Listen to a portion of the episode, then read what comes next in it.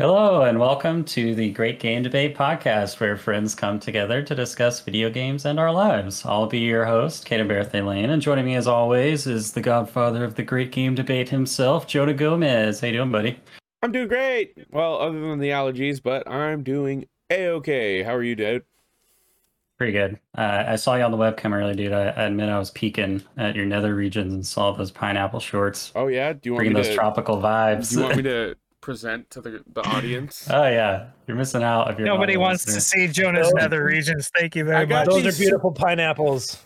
Uh, two large pineapples. Uh, and uh, yeah, that was. Uh, Oh my thanks. god. How you doing, buddy? It looks like you got a I was fancy doing- webcam. I was doing good until you Until mentioned Jonas pineapples. pineapples. So I we've already started the show off on the right foot, I can tell you. hey. Sweet. And uh, we also have the distinct honor of uh, being joined by our special guest this week, Rob Hudak, uh, who is um, one. Is it one third or one fourth? I forget. Of we the, view it as one quarter. The guest quarter. is is one of those slots. Yeah. No matter who the guest is, that's one of those chairs. But the Oh. thing of which you are one third of is Draft Punks podcast. That's right. Whoa. Whopping eighteen percent of the draft. who has the time to keep track these days? So many people. Dude, I'm loving your little. Uh, once again, audio listeners are li- uh, missing out, but your uh, your little mascot's a happy little jellyfish or octopus, Yeah. and uh, a Solaire.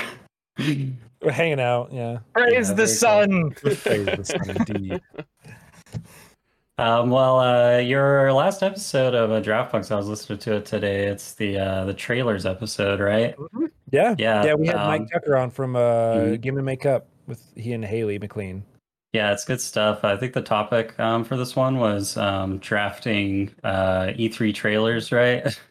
Yeah, trailers and reveals, which allowed uh, for a little bit more leniency. We felt uh, Okay. we left some of the the flexibility up to the voters, uh, but one of those uh, some liberty was taken by Travis in the interpretation of reveal, and I Oh, thought it was great. I thought Oh, it was it was really so clever good. usage.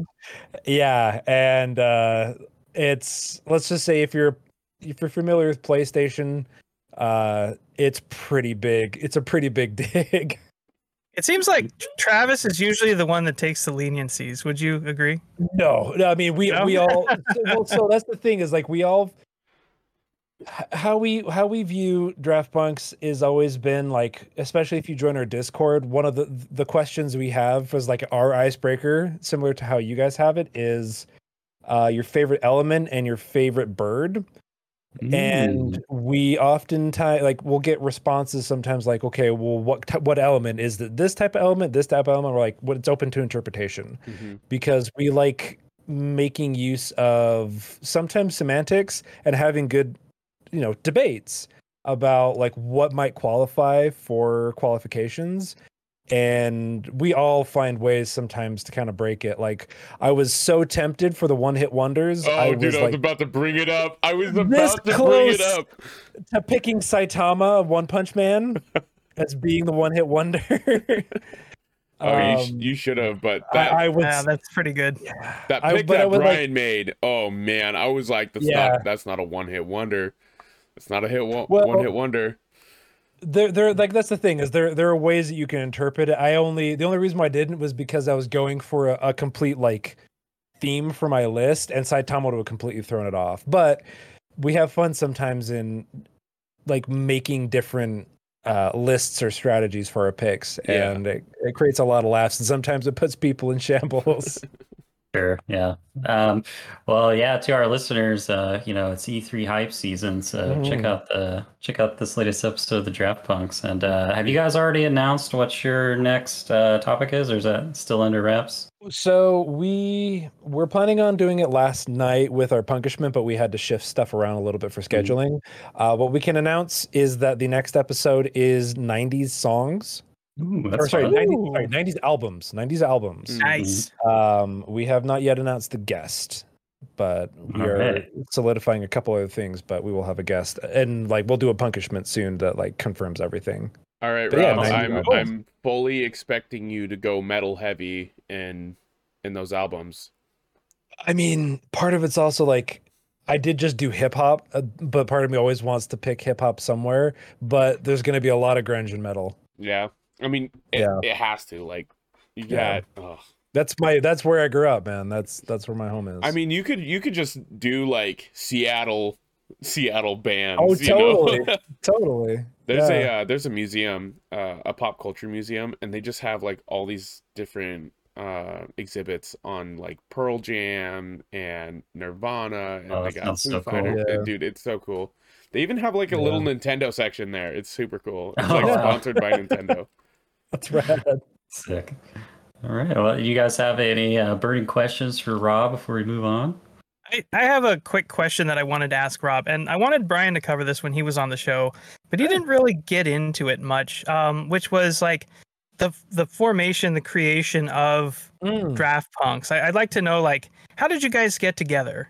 How did how did the band come together, so to speak? Since we're just talking about bands. Origin story. well, so there was a you know an overcast day over in in England, and we decided no. Uh, so we we all were uh, members of the MinMax community, and we all Ah. got along really swimmingly. And Travis and I like hit it off immediately. We like would converse about a lot of different stuff. We actually kind of met each other through, or at least became more prevalent on each other's radar through one, our love of Hollow Knight, and two, um, there was Great a- game. yeah, it's some might say it's the third greatest game of all time. Uh, but uh, I so I provided a code for a bunch of codes back in the day because I uh, participated in that like humble bundle Black Lives Matter uh, uh, deal that they had, and so I had a bunch of extra codes that I already had uh, games for. So one of them was like Into the Breach, and it was for a min max giveaway. I had given Ben Hansen like a ton of codes, and he so uh Travis had won the I think a community question segment. And so he got that game but he didn't have a PC at the time to play that game so he tried to find someone else to give that game to but we kind of connected over that uh and then he reached out to me cuz Brian had the idea because Brian's definitely into sports uh he wanted to find a way to incorporate this kind of idea he had with drafting things but not just beyond or not just sport related Mhm. Mhm. and so then Jay and Brian reached out to me. We call him Jay, he's Travis. Uh, we, we just know him because he goes by Jay Walter Weatherman. Uh, but Travis reached out to me and was like, hey, we had this idea and thought you might be the third great seat. I was like, sure, yeah. Uh, and so we joined up and we started brainstorming, coming up with different ideas. And then we set up a server and we wanted to really incorporate community. It was a huge deal to us Mhm. because we came from a community and so we wanted to make sure that that was something at the forefront of um, the medium that we did. And so that's where the vote came into play uh, that we have on our server where you can participate and determine who gets first pick basically which is what happened this last episode because i was able to get first pick for my muppet draft. Um, and yeah it it's like i'm humbled constantly like every week by the the conversations we have and the community that we have that shows up for streams that we do for just everything that we do like it's incredible Yeah. and it warms Yeah. my heart Yeah, you guys have an awesome community, really. Mhm. Like they they are like super because I'm I'm involved in a number of different Discord Mhm. servers, including our own and yours. Yeah. And it's it is really cool to see just the level of involvement. You guys you can tell that you're everybody's like really close friends and um, you're always super welcoming to people if they're jumping in for the first time and um, you guys are doing it right. Yeah, man. Thank you. For sure. yeah we we we wanted to make sure that but like it wasn't about us but it was about everyone Mhm. um and that that matter, matters the most to us and yeah we're we're super stoked that how things have been going and it's it's been a blast like every week is just a blast and we're just sitting and laughing every time Yeah, and sure. that means like we're doing it well Yeah, that's great. Um, I just uh, can't ever gush enough about the podcast because it's such a clever uh, Oh, it's brilliant. idea, and uh, Brilliant idea. It's yeah just- that a lot of that goes to Brian. Yeah, the normal like conversational podcast is just like whatever, but just like the structure of actually being a draft like causes like Yeah. suspense and drama, you know, so you want to keep listening. So. Yeah, and that's where like shambles comes from. Was uh, Yeah. uh the draft we had with Alex Brenniger uh, in doing. I think it was our. It was the Wii. No, it was the Marvel versus Capcom draft. I think. nice. It was either that or the Wii draft, but it was like I think there were I think I picked like Scarlet Witch or something and Alex was just in shambles and so it started from there. Uh, but yeah, like that was primarily due a lot to Brian uh, and his idea for that. And turns out people love lists and Yeah. arguing about their lists, For and it provides great conversation. Cool. Well, uh, do you guys have any other uh, questions for Rob before we move on? Rob, what's your uh what's your favorite topping for toast? Ooh. Topping for toast. So Actually, I I'm want going your I want your uh your list of your favorite toppings Toast. for toast. Toast draft. toaster. Top five. okay, so we're gonna do probably a grape jelly. Okay. Um, that's like That's you wrong. know, it's the bread and bread Oh, and butter okay. of Oh. me growing up. Like that was what I started with. Oh, okay. Uh, yeah. uh, Nutella's pretty good. Mhm. Um, if I'm mixing it up a little bit, maybe some hummus. okay. Ooh, yeah. Um, and also, uh, if you can, uh, if I forget the name of the type of preparation, but it's basically the hole in the toast that you're Oh, grilling yeah, on yeah, with yeah. the toe in the hole or something. Yeah. So egg in the center. Okay. Um, so that's what three, four, Four. Four. four. Okay. Um, Pressure's on. There's a right you think of answer and you toppings. haven't said it yet. I mean, there's probably Right a Brian Well, there's at least there's at least two. I mean, I'm not gonna pick butter because I don't like butter. Oh, not even. I don't like butter Brian being on my toast. Oh, You- oh, You realize who our guest was See, last the week, shambles right? have already started. Oh. yeah, we had we had Um, the king, the the cream king himself, Brian on, and his incredible Brian butter. What are you what are you saying? All right, guys. Next Okay, week we're having uh, Rob okay. and Brian back as a grudge I'll tell you what. I'll tell you what. The only butter I'll be putting on is apple butter. Oh, Okay. Apple butter is really good. yeah. Well, Love that that butter. list is wrong because you didn't put cinnamon toast on there. See? See? All right, guys. Well, that's a that's a little taste for you, listeners, of what the the draft what are all about. every so- week. yeah, head on over to the Discord. Well, guys, I hope you stopped by the UAC facility on Mars and picked up the big fing gun because it's time for the icebreaker. All right. Well, uh, as is now tradition, I hand the torch off to our game master, Wes Bates.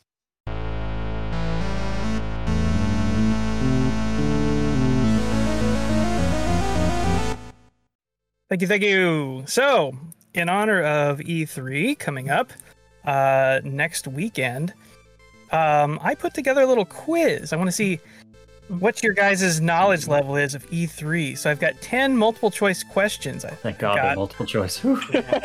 Yeah, well, you know, I have to I have to be nice sometimes, you know. so you guys can keep track of your own score, what you get right and what you get wrong.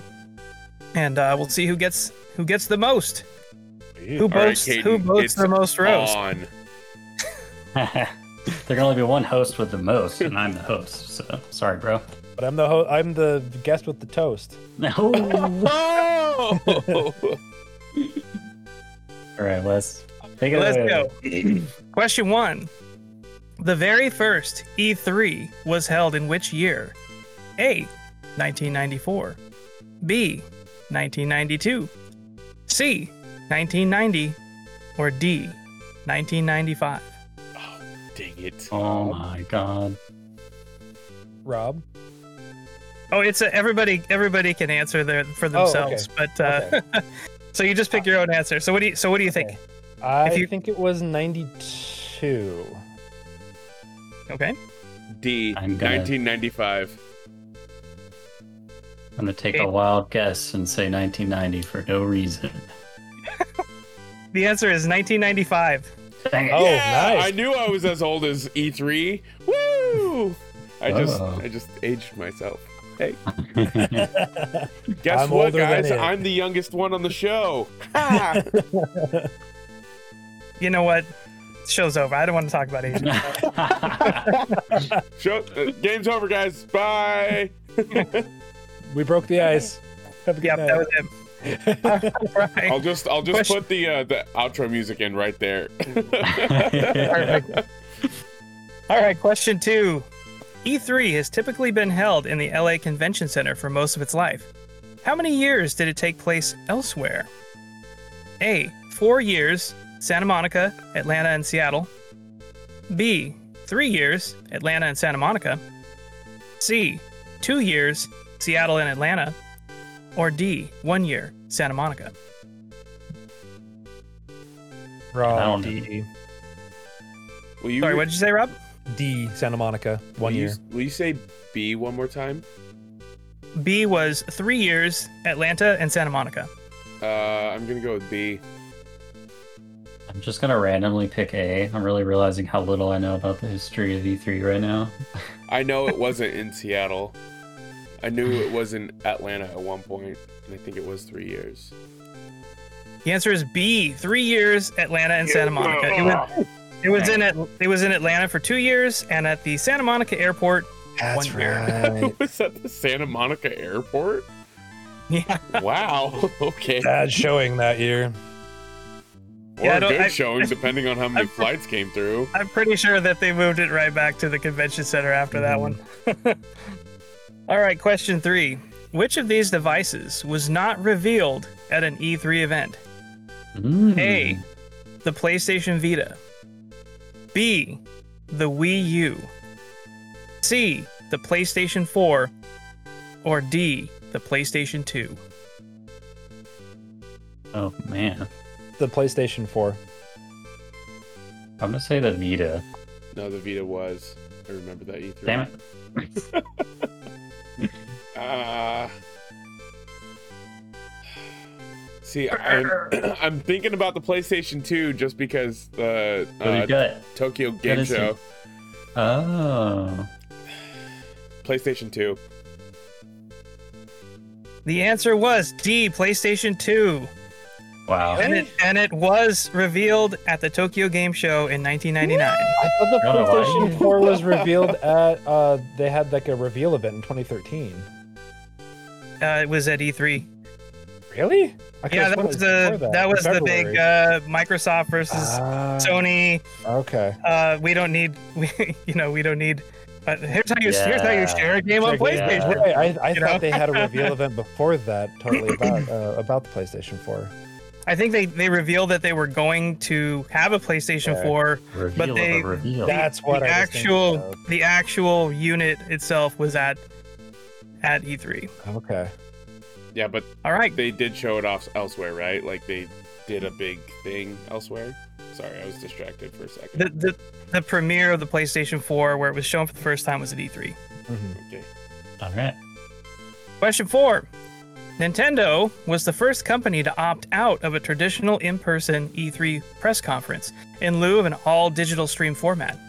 In what year did the first Nintendo Direct debut?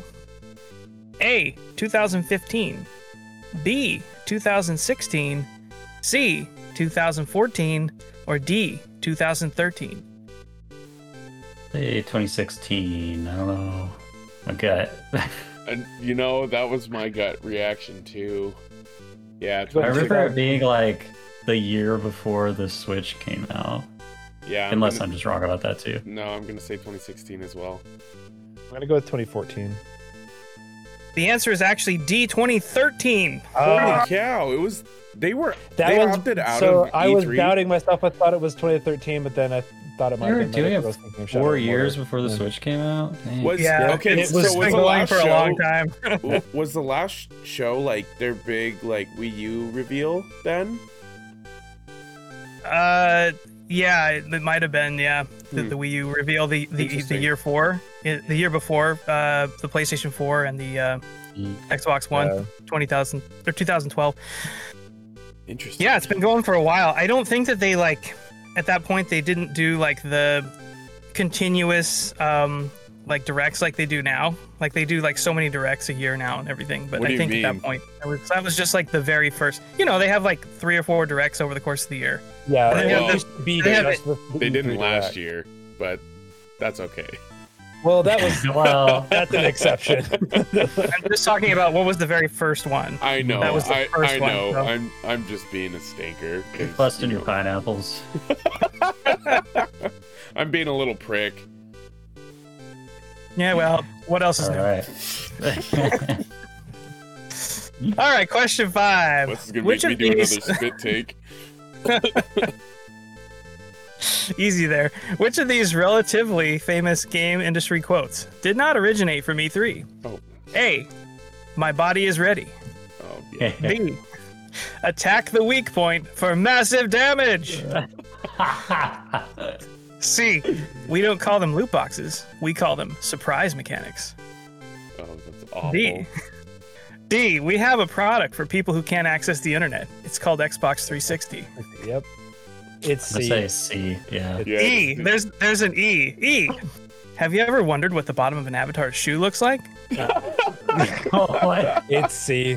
It's C. Yeah. It's C. loot boxes. That came out on court, didn't it? Yep. That's correct. The answer is C. We don't call them loot boxes. We call them. I got one mechanics. point. Let's go. Yeah, me too. I'm technically on the board. What, On the what's the score? How uh, how bad am I slaughtering these two? You got. You're supposed to be points. keeping your own score, Jonah. I'm not keeping score for you. What? Two or three? I think I'm. You three. got almost all of them, Jonah. I, I missed I missed the the the Nintendo one. So what? okay, how there's many been five questions? questions, so you- you've got five. I mean, you got four points. We've Okay. asked five questions. Yeah. So if you've gotten all of them except for one, you've got four. Yeah. All right. All right, so I gotta Question- win one more to just take it home, right? Decapitation. Question six. Finish him. E E3 E3 reached its peak attendance in 2005. Approximately how many people attended the show in that year? Okay. A. Huh. 50,000. B. 90,000. C. 120,000. D. 70,000. I'm hoping it's only 50,000 because more than that sounds like a nightmare. So I'm going A. Going with 90,000. Will you read those off one more time for me, Wes? 50, 90, 120, or 70? We'll go we'll go D seventy. Jonah is killing this game. 70,000. Calculated. Get wrecked, nerds. I Even though remember I'm getting the, all the nerdy uh, questions right. There was the Comic Con in 2010 that was like 120,000, and that was like really high for just general convention attendance. Man. That's surprising that it was in 2005 when it was like strictly press Mhm. only, and the last like few years that they had E3, they they've had like just regular people come in too. Mm-hmm. So I'm surprised that that was the peak was in 2005. you know? Well, I mean, they, the show also used to be a lot more bombastic than it is now. that's true. I think so. They they had a lot of a lot of promotions and stuff like that with, within the company. So I think that might have had something to do with it. you got to think about it too. Like they don't have one of the heavy hitters there, like anymore. They don't have Sony on the show floor anymore. Yeah. So there's Yeah, good you got to like think about it that way too. There's like a lot of people that are just hardcore Sony, gonna go there to only see what Sony has, and if they're not gonna be there, that's like a big demographic that they're not gonna be getting. For sure. Yeah. Look All at right, sounding four- smart. Four more questions. Number seven. E3 has had its fair share of conference hosts, some strange and awkward, and some charming. Which of the following was not a host at an E3 conference? A. Jamie Kennedy. B. James Cameron. C. Snoop Dogg. D. Robin Williams. Or E. Elijah Wood. Huh. I'm gonna say Robin Williams because I know he did the Zelda commercials, but I feel like I would have heard about it if he was at E3. That would have been crazy. Okay, I'm gonna ask a stupid question. What me sounding all smart just a second ago? Who's who's Jamie Kennedy? Yeah, I have no idea who that is. He's a really bad- Comedian. Yeah, like Jamie Kennedy experiment. Like, think of Punked, but He was that. he was the guy that replaced um, Jim Carrey in the second Mask movie. Oh. yeah, he, he's a very good comedian. Uh, So anyway, Back to the question. yeah. Uh,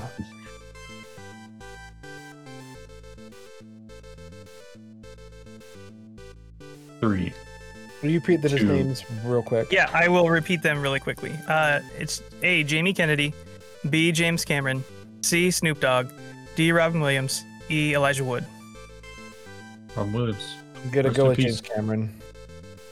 See, I feel like he would have been there for. He seems so high profile. It'd For really sure. insane. I'm gonna go with. Yeah, I'm gonna go with Robin Williams as well. The answer is C. Snoop Dogg. No. See, I've seen Snoop. Okay, I've seen I've Snoop seen Dogg at at E3 E3 stuff. plenty of times, but I guess he wasn't a host. He's like the one. He's that not a he hasn't he hasn't been a, a host or presenter. Robin Yeah. Williams. So just so you know, Robin Williams uh, actually um, emceed a. I think he actually was playing too a demo for Spore in 2006. That is What? so weird. Okay. Yeah. Not, not Zelda or anything. Well, he did Zelda commercials later. Mhm. Yeah, I know about. I know about those. but but but yeah, he was he was uh, the host uh, or the kind of MC for the Spore. Um, sorry about presser. my notifications, And- guys. Man, I'd like to know more about that. But yeah, you got. Is that? Do we have more questions? We yes, we do have three more. All We can try and make them quick here. Also, if you haven't seen the the Jamie Kennedy thing, it is so it's worth watching just for how bad it is. Like it's embarrassingly bad. Is it as Bad. bad as the uh, the Ubisoft guy, or was that the Yeah. Ubisoft guy? Yeah, I would say it's worse because at least that guy at least that guy kind of like knew what he was doing. Jamie Kennedy was clear he has no idea Didn't what know he's he was doing at all. he was he was drunk and stoned out of his mind. oh no! Oh yeah, no. people were people in the crowd were like making fun of him, like rip, Nice. ripping on him. Yeah. Okay, number eight. Which of these did not happen at an E3 press conference? A. Reggie Fils-Aimé had his heart rate monitored with a Nintendo Vitality sensor. B. A man crashed a dirt bike into a podium on Nope, stage. that happened. C. A group of people playing laser tag interrupted a presser. Hmm. D. Shigeru Miyamoto played the Super Mario Bros. theme song on stage with a Wiimote. Or E. A live luchador wrestling match ensued on stage. Okay, it's got to be the the least. Yeah, I, I, pr- what was what was A and B again, or what was A? B was the bike. A was uh, Reggie Fils-Aimé had his heart rate monitored with a Nintendo Vitality sensor. No, that happened. Yeah, I'm gonna say I'm gonna say E. Did everybody guess? Rob? I hadn't yet. Um, read C and D real quick. Sorry. C was a group of people played laser tag, playing laser tag interrupted a presser. And D was Shigeru Miyamoto played the Super Mario Brothers theme song on stage with a Wii Wiimote. I'm gonna go with D for it being bait. Ooh, Oh, oh. a big brain The- play. The answer is A. Reggie Fils-Aimé had his heart rate monitored with a Nintendo Vitality Oh, I sensor. thought that's what it was. What? I mean, I, I Somebody, that- the wrestling thing happened. yeah, I dirt bike rest thing of it happened. The the Miyamoto. Remember Miyamoto played like with like three other people on stage with Yeah, the Wii Oh, I music. didn't think it was Wii the music. Mario theme. Yeah, it was the Mario. And then uh, the laser tag thing was an Ubisoft event. The the luchador the luchador wrestling match was at the infamous 2010 Konami press event, which was the last year that Konami Wow. officially attended Yeah. E3. I only know that because I watched that recently. I remember Nice. the the bike thing because the whole auditorium got super dark, and then they brought up these green lights, and I was like, "Splinter Cell, baby!" And then it was Trials Fusion, and I was like, Oh yeah, it was the trials game. What? Oh, and then the, the director came out riding on a mini bike and crashed into Uh-huh. the podium, and I was like, me and a lot of other people were extremely mad that they like psyched everyone out. Don't Ah. do it again, Ubisoft, Ah, y- ah, Ubisoft. Yeah. How we love you. and hate you. All right. Number number nine. Which of the game? Uh, um, sorry. Which of these games out of the following list did not have a technical issue when showcased at an E3 presentation? A. Uncharted, Uncharted 4 Thief's End. B. Skyward Sword. C. Battlefield 4. D. Metal Gear Solid 4 Guns of the Patriots. Or E. Assassin's Creed 4 Black Flag. So, uh, Well. Uncharted Four. Yeah, I was gonna say Uncharted 4. MGS three. I mean four. Game that wasn't even on the list. The, the, yeah. The answer is D. Metal Gear Solid 4 Guns of the Patriots. I know that Nice. Uncharted Four had it at PSX. I didn't know it had it at any E3 event. Yeah, they like the the um they were doing the um the demo where Drake and Sully are kind of like at the top of a hill in a town and they're like see a tower in the distance and it like pulled back and then Sully ran off and Drake just stood there and didn't move. Thought and that didn't was a. PS. Didn't I move. thought that was the PSX event. that was a that was E3 Okay. from what I from what I could I believe ascertain. you. No, I believe I you. I, uh, I just I remember being at a PSX event and having an Uncharted Four issue. Yeah. 'Cause Did you they had, remember like, the awkward cam thing? Do you remember the Skyward Sword one? No, where Miyamoto don't came out and he was Miyamoto was trying to like showcase the the Did they have um, to have somebody else come and- out and demo the game because Miyamoto just couldn't play it? Well, it wasn't that he couldn't play. It wasn't. It wasn't It working. It was working. Yeah. Yeah, and it was it was really bad. Yeah, it was really He, bad. from what I understand, he was furious after that. Mm. I'm sure. Well, all I gotta say All is right. um, you guys should know better than to bet against Kojima. You should be ashamed of yourselves. Yeah. All right. What's this? What's this All right. last one? Last one. I mean, I E3 already 20 won, but E3 2021 is an all-digital showcase spread out over four days. Three hosts will be the official MCs of the show. Who are the three official E3 hosts of 2021? A. Troy Baker, Jackie Jing, and Jason Schreier. B. Markiplier, Andrea Renee, and Jason Schreier. C. Greg Miller, Jackie Jing, and Alex Mendez. D. Alex Mendez, Jason Schreier, and Greg Miller. Or E. Troy Baker, Andrea Renee, and Markiplier. uh, I'm just gonna go D, just because I feel like it's like ridiculous if Jason Schreier was hosting Yeah. E3. That just seems like bait. I, I, I think it's C. I think it's the, with that last one with uh, Troy Baker, Andrew Renee, and Mark, Markiplier. It is C. Jonah wins again. Always bet on C. I, I knew uh, I knew Greg Miller was going to be there. Yeah, so and it's Greg didn't Miller, hear Jackie, it. I, I Jackie feel like and Alex Mendez. yeah, I figured I okay. would have heard a lot more if uh oh god, what's his name? Uh, Yeah, I haven't heard any of that yet. Jason Schreier was Mhm. going to be there, but I've never. No, I haven't God, I hope Jason Schreier isn't there. Yeah. well, I can tell you guys one thing. I definitely know a lot more about E3 history than I did before today. That's true. Yeah, I guess I know about the same amount. Yeah, you went full rough brain today, dude. Like some of your E3 knowledge or lucky guesses. The world will never that, know. that was all. I I got to be smart about something, so I guess Sure. it's E3 knowledge. That was your. This is your. This is your rough brain yeah, moment, this Jonah. is my only rough brain moment. Very well played. All right. Well, thanks, Wes, for the game. Those are always Yeah. fun. Uh, I got six And, points, uh, by the way. Yeah, I got two points. Rub it in. All right. I've been trying on, to uh, beat Caden for so long. I, I know you're trying to move on, Caden, but I've been trying to beat you for so long. So I'm gonna I'm gonna yeah, rub it in my enjoy this face. moment because it's Fine. either a tie or you win.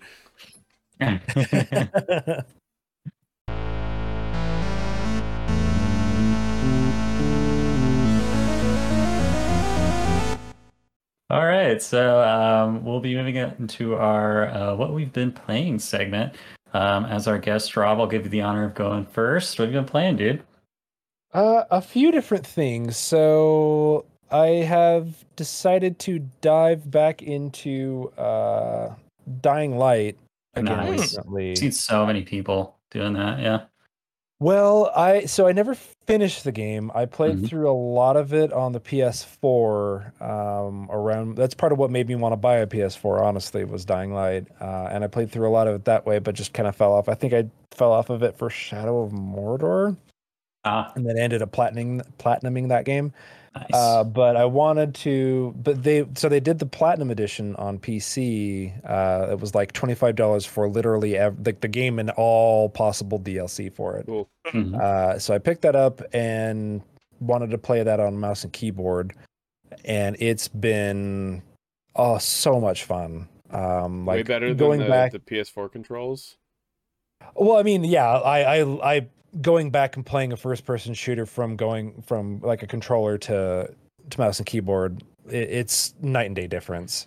Uh, and I played like Doom 2016 on uh, originally on I think like an Xbox or a PS4, also platinum that, but like that plays really well with the controller, but like it's not the same playing it on a mouse and keyboard. yeah. But didn't Dying Light have like some weird like running mechanic, kind of like how Assassin's Creed used to have? Like you had to hold down the trigger and the bumper and A to like do like parkour and stuff. Didn't It's You don't have to hold par- anything down Well, for that. It's all the- pretty automatic. Okay. Kind of. The the most that you have to hold down is the space bar. If you're trying to grapple on to a higher point, if you can reach it, you will kind of magnetize to certain spots and grab it. Okay. Uh, but beyond that, yeah, it's pretty much just run, drop, um, and you can jump over a couple things, and it it is about like encouraging momentum and verticality through parkour Uh, as the the vehicle for that, and it does it really well. It takes a little bit of getting used to again because it is a little bit dated in some of its mechanics, but part of that is also because some of it is kind of gated behind skills Oh, uh, that you okay. get for like agility. Um, the the higher your agility is, the more stuff you do agility related, like parkouring.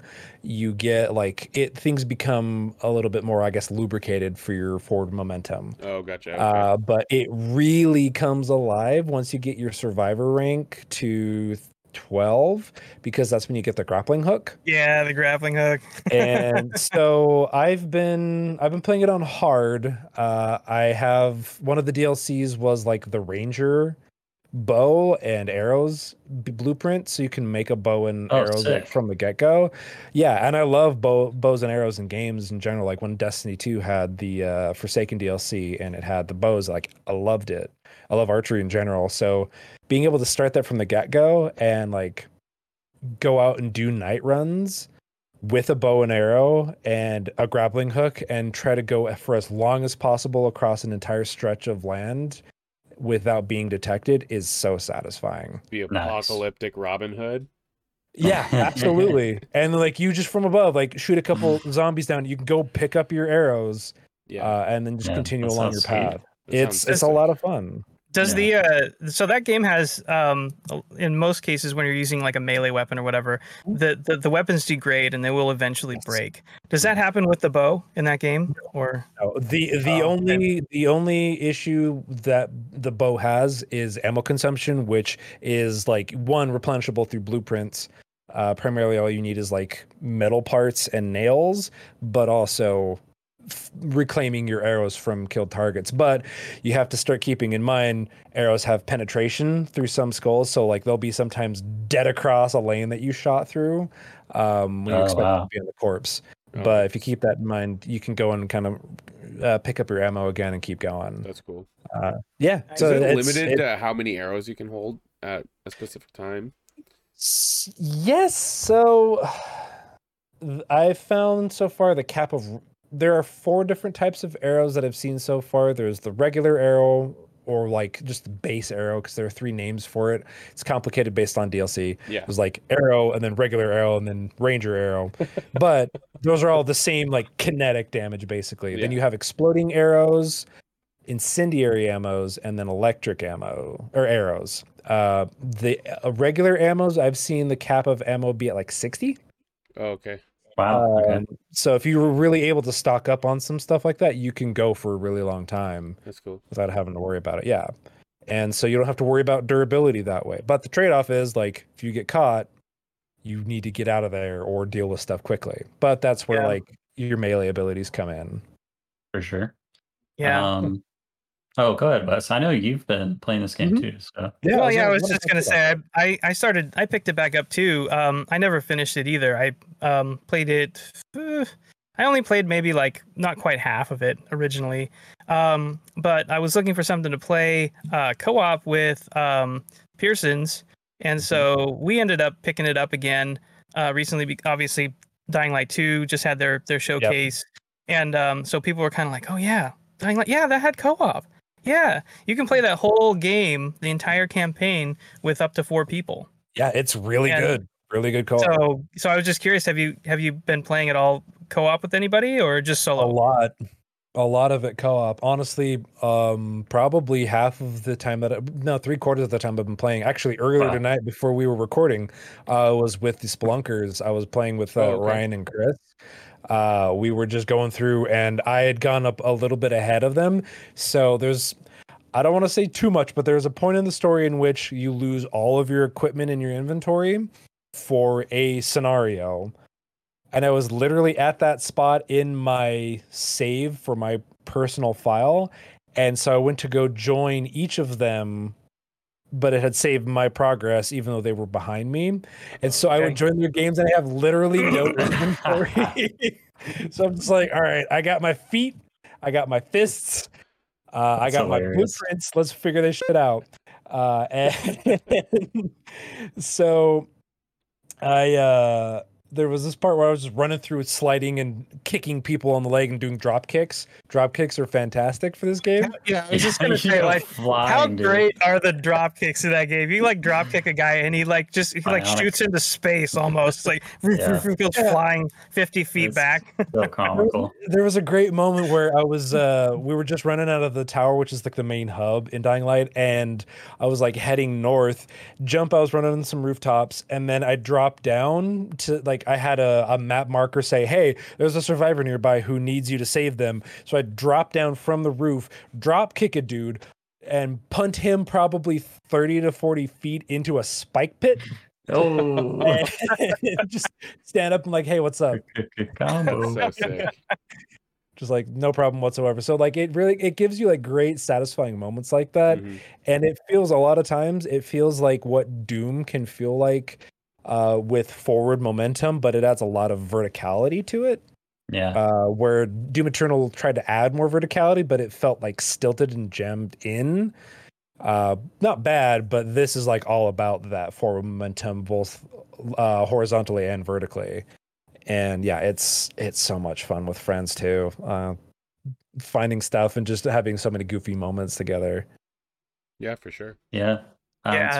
just having so many goofy moments together Yeah, for sure. yeah. Yeah. It's really cool to be seeing games like this and Horizon getting like a second life after the sequels have been announced and people getting hyped from the trailers. It's a Totally. cool phenomenon. Yeah, Yeah, I I'm mean- thinking about giving Horizon another shot now that I've. like- Did you beat it, or Do did you kind of bounce off of it or something? Uh, so I played it. I played it like a month or two. I, I not like at launch, but I played it a little bit after Breath Yeah. of the Wild. So Yeah, and I was just problem. like, I was just like, Yeah. mm, this is Common occurrence. That and just the, the the beginning is so slow. Beginning it is. It's got like a five-hour prologue. Like, Yeah. Yeah. I, I got to the I- desert and I was like, you know what? I'm not really digging this that much. I keep hearing good things about like the later half of the story, but these flying these flying robots are kicking my butt and I just I'm not feeling it right now. So I put it Fair down. enough.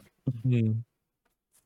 yeah i got like three quarters of the way through that game but fell off but similarly it was like i played breath of the wild before i played them slightly simultaneously and i was like all right i want to play breath of the wild because it's breath of the wild and that mm-hmm. ended up being like tied with bloodborne as my favorite game of all time so it's really hard to play another game that came out around the same time that has a lot of the same considerations mechanically Um, it, it it's just not the same I, I really hope that um, Forbidden West doesn't drop around the same time as Breath of the Wild 2. it's all Because happening again. no.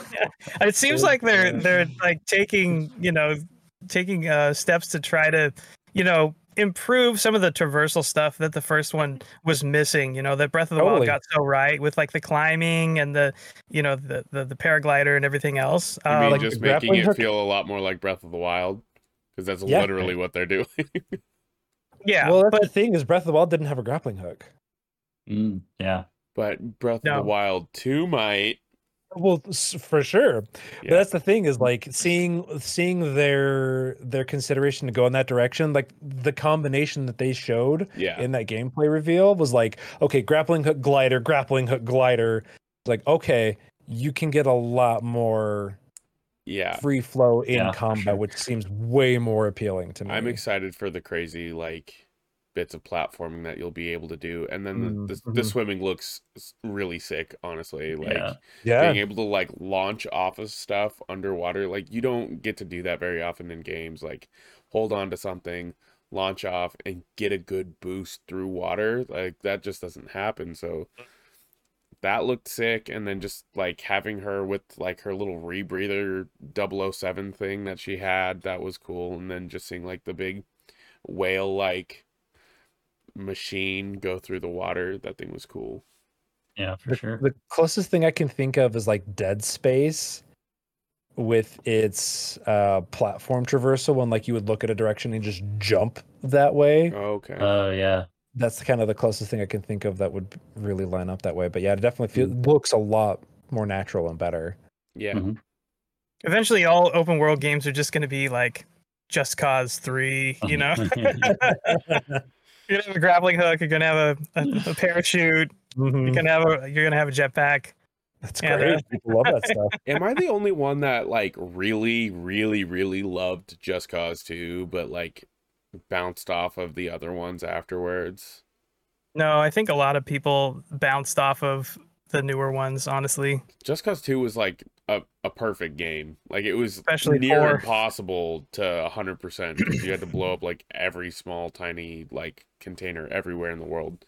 But I mean, just the traversal Yeah. in that game, like it was enough. It didn't need the the wingsuit and it didn't need a jetpack. It was fine where it was at. Cool. I had a friend who was Uh, really into into Just Cause Three. Um, well, yeah, uh, just moving right along. Uh, I'll pass it to Wes. Uh, what have you been playing, man? oh boy, I've been playing a mishmash of a whole bunch of stuff because Oh, I really? can't seem to settle on anything. I I finally did settle on on Call of the Sea, so I'll talk about Call of the Oh, Sea. nice. So you guys know Call of the Sea? You know Yeah, anything about that? Joey Cisco talking about it. Shout out. Yeah, Joey's Joey's a big fan. Um, so Call of the Sea is kind of like a callback to what I would say like would be like an old school um, adventure game, kind of like Mhm. Myst. So it's a it's a in a first person um, uh, perspective. You're you're walking around, and um, the crux of this game is puzzles, puzzles, puzzles, puzzles. Not puzzles like uh, like something like The Witness, but you're Yeah. actually move you're you're you're moving through a story. There's six chapters you move through. You play as a woman named Nora.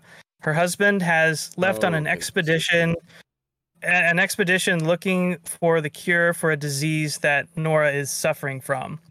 And um, he kind of disappeared. And so you're trying to find out what happened to him. And you've tracked him to this mysterious island. It's got all these crazy ruins all around. And you you find you kind of pick up his trail and you're trying to figure out what happened to him on this island as you go through. And uh, the storyline is I, I won't spoil it, but it's very good. Um, there are some some kind of light Cthulhu esque trappings in there. Uh, nice. here and there. Um, but uh, it's it's an interesting story. Um, and uh, but you're it's it's kind of you're, you're just walking around trying to find Mhm. clues and um, reading like notes and things that you find that were left behind. And then um, you there's a lot of kind of environmental clues that you'll you'll notice. You'll see like something that's highlighted or an icon on it. Um, and um, the character will comment on like, "Oh, this looks interesting. This looks like it has something to do with that over there or whatever."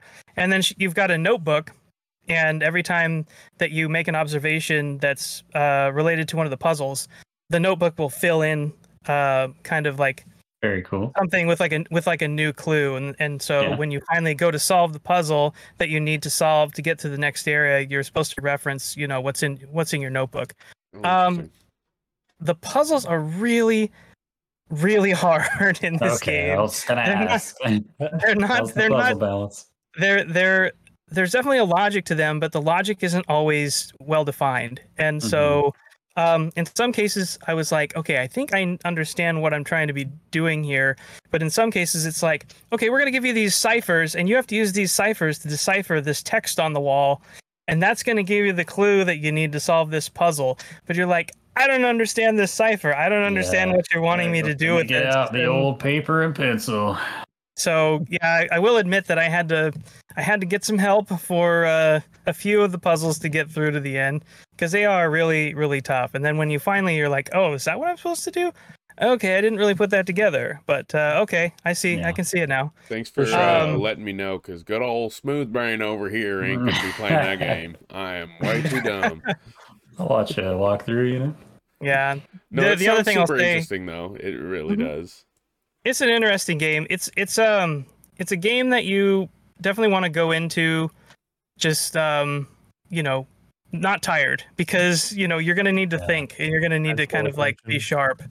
Uh the other thing I'll say about about it is um I like the character like so she's always commenting everything that she picks up almost everything that she's looking at she makes a comment about and she's always kind of like having this kind of I don't know if it's supposed to be an inner monologue or if she's actually saying these things to herself Geralt, Um, yeah just about um but the kind of delivery isn't always really Ah, apt dang. or appropriate for the situations going on Mm. so she'll I've be like playing another game like that that's had delivery didn't quite line up with the situation. yeah and it, it kind of takes you out of it a bit and so Yeah. that was Yeah. kind of my one of my it's a very kind of minor gripe. I'm like i wouldn't say like don't play this game because of the, the delivery like there's nothing wrong with the vo it's just kind of like the way it's delivered. It's like oh oh we, Sometimes we're just we're just finding out that that some person may have murdered somebody else. Mhm. and she's like oh oh well that's too bad. Oh i should all right. And it's like no th- this is like kind of serious stuff here you know? Maybe you should like it's it, also Dude, you're standing in the middle you're also standing in the middle of a hurricane you'd think that like Ah, you know there would be some kind of urgency or tension here but there's She's not just so staying cool headed, man. She's calm just under pressure. composed. Mhm. yeah Um, um oh, go ahead Did uh without spoilers, I mean, did you find the conclusion to the story um fulfilling? Like was it worth the the effort to go through the difficult puzzles? I think so because it it um there it gives you kind of an option at the end on how you want like you have to make a decision at the end Gotcha. on what you want to do and um um I, I the way that it wrapped up for me was pretty satisfying. I didn't have any qualms with it. Definitely I definitely still had some questions by the time I got to the end Mhm. about some of the things that were going on that it didn't explain quite as well as I would have liked. But overall, I- I mean, it it's the story is interesting enough and kind of unique enough that I wasn't too bothered by it. I'm like, okay, well, this is at least this is something different. This isn't something I've experienced. This isn't something like, okay, I'm totally gonna guess what's gonna happen at the end of this. It it definitely kind of had me had me guessing all the way to the end. Awesome. So It's Yeah. because you didn't like read the ciphers all the way through and learn the languages that they made up. That's why you were. You're That's why you had attention to the questions at the end. Is because you couldn't understand the lore because you couldn't read it. yeah, that was yeah. I was too smooth brain for this game apparently. um who's the developer on this one again? Uh, it's a good question. I had I just had it up. It is nope. It's uh out of the blue is the developer and Raw Fury is the publisher.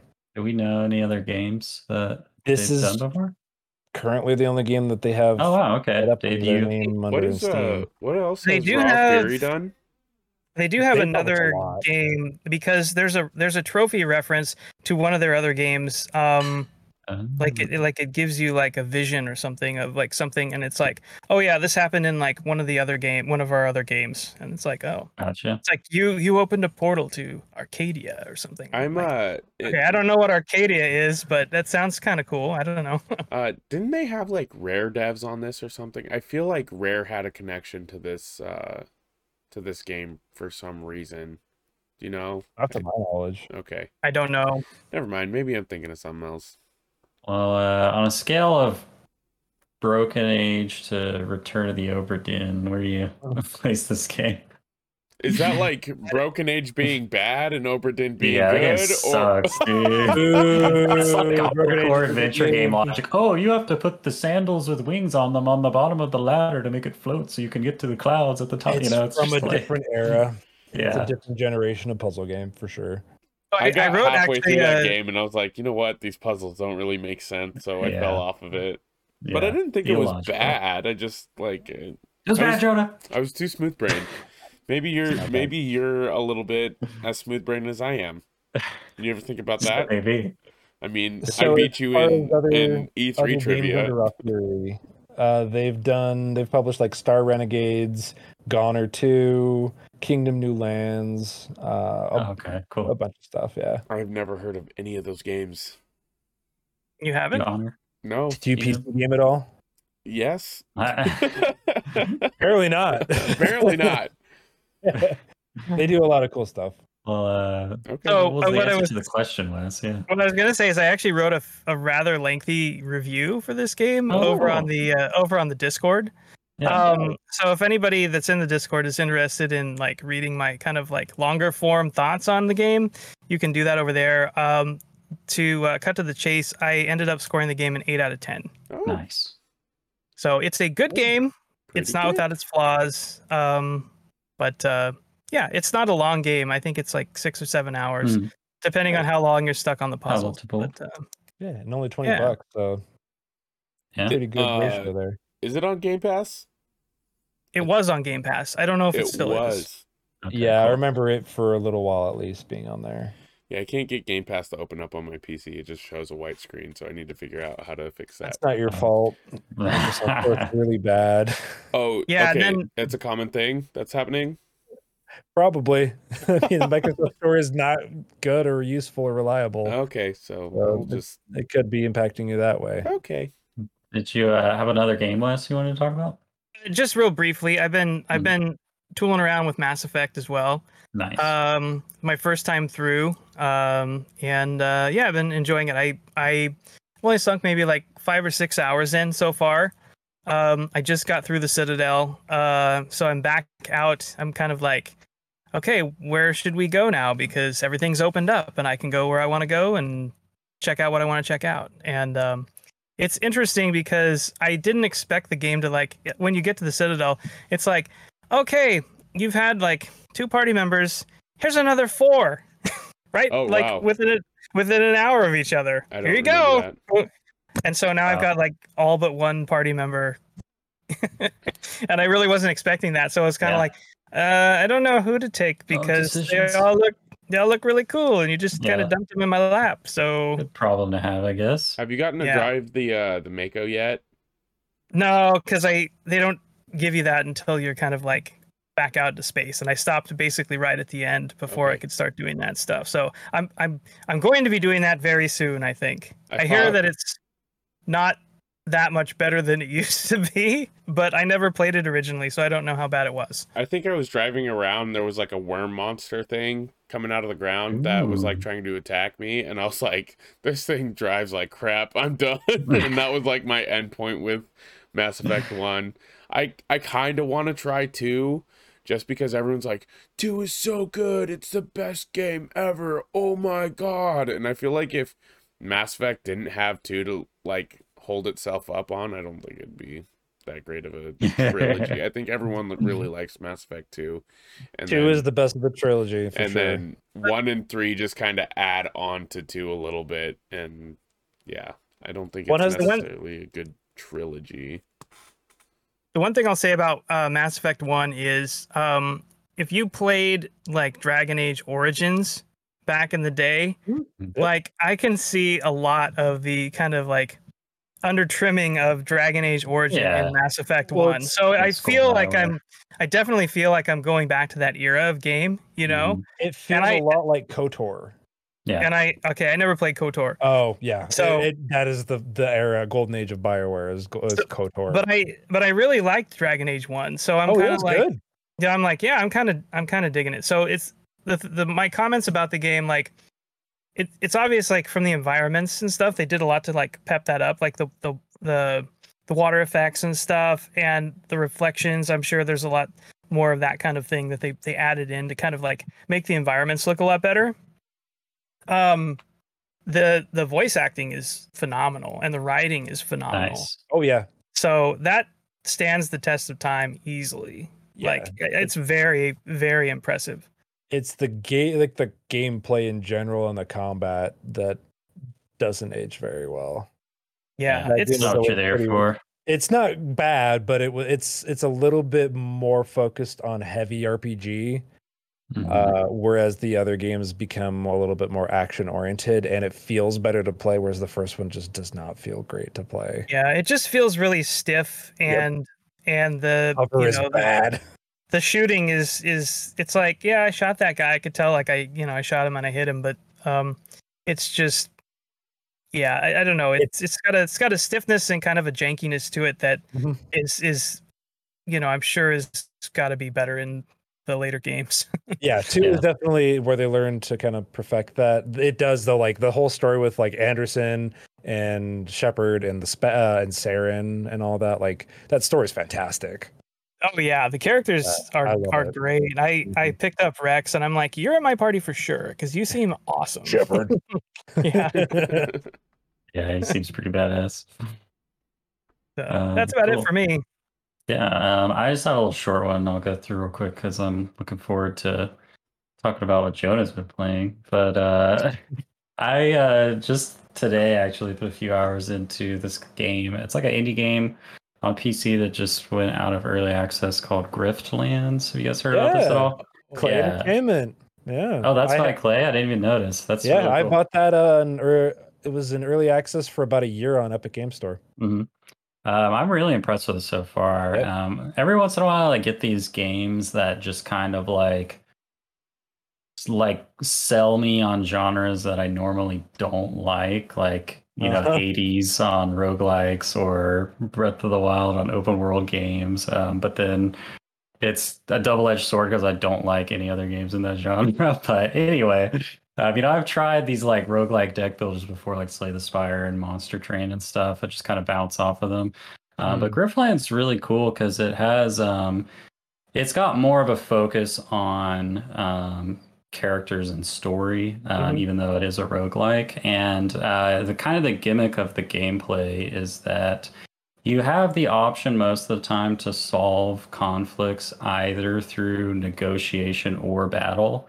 Um, so you can kind of like intimidate or persuade people to do what you want instead of just beating the crap out of them. But um, Mhm. you have like a uh, a deck um, for each of those types of interactions. So it's kind of like up to you to decide like which one you want to kind of focus on and uh, get bonuses for. Um, What's But the I just did a- like? Sorry. it's like sci-fi kind of, almost kind of think like something like Borderlands or Outer Worlds. It's like this dystopian sci-fi. Oh, like okay. interplanetary travel. Yeah, Yeah. yeah, yeah, Yeah. yeah. Uh, it's kind of similar to Void Bastards, right? Well, maybe in the art style. and yeah, setting, in like not, the not art the gameplay. style, not Yeah. not gameplay, but like in the art style and Yeah, setting. It's like very graphic. Comic yeah, booky. yeah, Yeah. okay. Yeah. Yeah, I think I remember seeing this at like Mhm. some sort of showcase. I think it was an Mhm. E3 a few years ago. Yeah. And I was like, I don't really care for deck builder games, but this looks super interesting because Mm-hmm. Yeah. I'm you really build the deck it a lot. on more than just combat because it's Mhm. like all about the narrative choices that you have too as well, Yeah. right? Yeah. Yeah, It's that's, like- that and, uh, It's super interesting. conversation is how you play Yeah. your hand, basically. That's cool. Yeah. That's cool. Um, the other interesting thing about it uh, is that you can establish a relationship with literally every NPC in the game on a scale of hate to love. And if you make them love you, then you get a passive bonus that helps you out in combat. Like I got one that's like the first attack of every battle, you do an extra five damage or something like that. Um, but if you make someone hate you, then you get the opposite, which is like a permanent passive debuff, um, which really sucks. Um, like I got one uh, that just really messed me up because I was building a deck around stacking bleeding damage, and it made every uh, attack I had that caused a status effect cost twice as much action points Oh, to use. no. Um, so it completely crippled me. So kind of balancing that interaction, it's like, hey, do I like literally kill this guy, or do I just beat the crap out of him and let him get away, or do I help him out and like actually fix his problems instead of trying to extort him, or do I just intimidate him into doing what I want? And they all have like different consequences. So You you need to go around and become the ultimate space gigolo. yeah, for sure. There you go. That's unfortunate. Seduction isn't an option. Have everyone love you. DLC. yeah, That's But, what it should be um, called, ultimate space juggalo. Yeah. Just to give an example of an encounter, um, I got attacked by a crony, uh, like the main bad guy I'm going after, and it happened in a bar.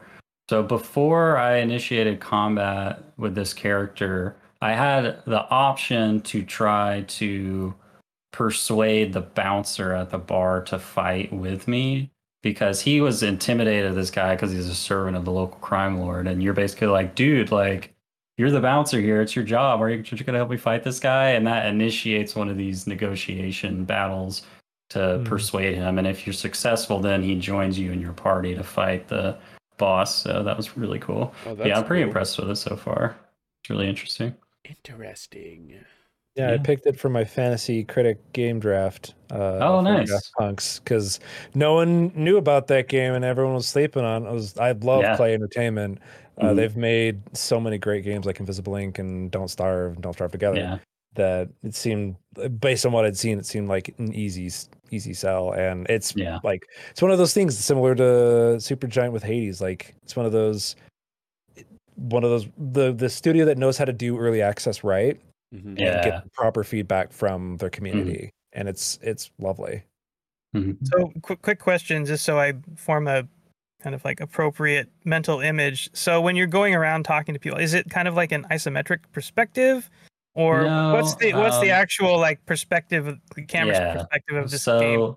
there's like an overworld map and nodes appear on it of places you can go to interact with things. So you click on the node. Sometimes they're time sensitive. Sometimes you have a choice of one or the other and the other option goes away. And then once you click on a node you kind of go into like almost like a first person view of like an interior of a location whether or not it's a Okay. bar or someone's house or something. And there's mm-hmm. npcs just hanging out and you like click on the one that you want to interact with. And then it's like the side by side like portraits of like dialogue. So Okay, combination of okay, like a bunch of different adventure game conceits. Yeah yeah. Yeah. How much is it? gotcha. Um it's only $20 and it's on sale right now for like 15 Yeah. bucks so uh, it's all it's on switch right now it's on sale for 15 bucks on switch it's on Mm. pc or like just released in steam i think on ps4 it's Yeah. like all over the place and yeah, Yeah. i don't know if i said it but it did just come out of early access so it's like finished um but yeah it's like overwhelmingly positive on steam so Heck yeah i just wish out. other places would review it so i could get my fantasy critic boost Yeah. Oh, I had another question. Is it is it kind of roguelite ish? Yeah. It is a roguelike. Oh, okay. Um, but it's it's very interesting because it's got like a very like pretty like meaty story that is going to take you like I mean, I played it for like 3 hours and like I didn't finish a run. Um and the story plays out differently depending on your Mhm. choices and there's three different playable characters that each have their own story. So it's a lot of content. Oh, that's cool. yeah it's Oh, very Okay. complex Mhm. yeah it's really cool Interesting. Yep. Interesting. Uh, it's indeed. got a it's got um like a story focus mode too. If you just don't really want to deal with the headache of the RNG of the deck building system and getting screwed by that, and just want to absolutely yeah, Gotcha. cool. Well, uh, yeah. So uh, I'm pretty excited to hear from Jonah because if you've listened to our previous episodes of the podcast, you know how big of a D and D fan I am, and Jonah has apparently played D and D for the first time. Oh, not quite the not the first time. Oh, okay. Not the first time, but it has been the first time in a long time. Like I haven't played It- in like I want to say like three years, four years. Did hell did hell freeze over? I mean, like, what was the what was the occasion? I was camping, so I didn't have time to play board games. what? So, or I didn't have the time to play video games, but we played Mm. a bunch of board games. Hell yeah, that's awesome. It's kind of like a undertaking though to bring D and D on a camping trip. Whose Uh, idea was that? It- it- the idea, okay, so I it, it's it's a bit of a story, so I'll I'll kind of burn through it really Start fast. from the beginning, Start from the back, way back. way back. The dark and stormy night. In I England. was sneezing while we were camping because I have bad allergies. Um. Anyway, so we were playing. Do you guys, have you guys ever heard of a game called Talisman? It's a board game. Oh, very, yeah, dude. Very expensive board Played it on. PC with my wife. Okay, so we were playing Digital like the board game with a bunch of expansions, and the the PC version is like way cheaper. My buddy Sam, he spent over four hundred dollars on just this board game with its expansions and like figurines and all sorts of stuff. you need like a football field to like lay that whole game out, especially with the So expansion. you know those you know those like white tables that they have at like Yeah. potlucks and stuff. We had Folding two. Of, chairs. Mm-hmm. yeah, we Mhm. had two of those side by side, and it took up the entire thing with the expansions on each corner. Let me talk to you about Twilight Imperium. yeah. I'm I'm sure my buddy Sam has that game. Um, anyway, we played that game for like four hours, and we Oh, weren't yeah. even close to like going into the second section of the thing. Like the whole, you have to set up like a whole day just to play that one game. Mhm. It's Yeah. it was fantastic though, and so we're like we're going through and like people are coming back and we're getting ready to like make dinner and stuff and it's like okay we gotta we gotta rush we're just gonna do battle royale and everyone like has to roll to go towards each other and there's like a werewolf and um a grim reaper and you can roll Hmm. them to like attack people too and so we killed each other one by one and i was like you know what this is super fun what if we just did like a, a d&d battle royale and everyone that was playing with me they're like that's a good idea so we all uh we all rolled characters on our phones on like an app and we all built level Sick. 10 characters based off of like um the version 5 or whatever it is of uh Hmm. D&D like SRD. And so uh, we rolled those characters and we used some of the figurines because we, we were just camping at um, my buddy Sam's. His parents have a lot of property, so we were like relatively close uh, Mhm. to his house because because of COVID, you can't go to campsite group campsites. So Right. um, we were there. We set up a, a board with a grid on it, and then we selected figurines from the Talisman um, game, and we rolled our characters. And I created this awesome barbarian. He was um, a level ten barbarian, dragonborn. Um, and I, Caden, you're gonna love you're gonna love his great sword that I designed.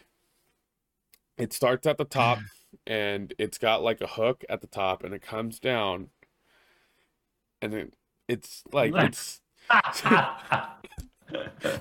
it's somewhat phallic shaped some might yeah, say yeah. um and it was designed by uh some uh professionally forged dwarves and it's a damascus blade um Mhm. from the the land of phallus and it's the Felician longsword is what I called Oh, I haven't heard of this expansion The- yet. Is, that- or is the this fl- a sneak preview you got the- for Wizards? the the Felician Great Blade I I called it. oh man, And uh I'm gonna work that into my campaign now.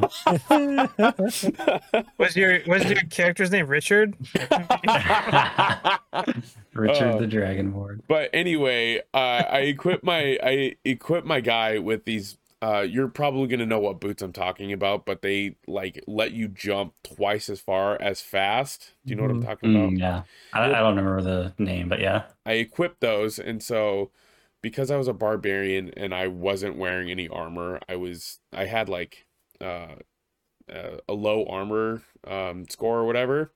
Yeah, Mhm. armor but class. uh, yeah, I was really fast, so I could run 40 paces instead of 30 like most people. Outrun people. Yeah. and so we created an, a, an arena and i ran 20 i ran 20 paces and then i jumped another 60 and i pulled out my i pulled out two throwing axes at the same time and got double critical hits no. like i rolled two nat 20s John in a Wick. row and Ah, i nailed this guy in the chest with both and i did like 40 damage on my first Oh, turn and it was so sick and then i went into like fury rage and so i just like i like stood Yeah. there and i like went full super Now, saiyan it was were you awesome playing with someone who like already had a handle on the rules, or were you guys just trying oh to wing it so the the people i went camping with they have their Hmm. own d&d group oh, perfect. Okay. they're all into it and so it was me um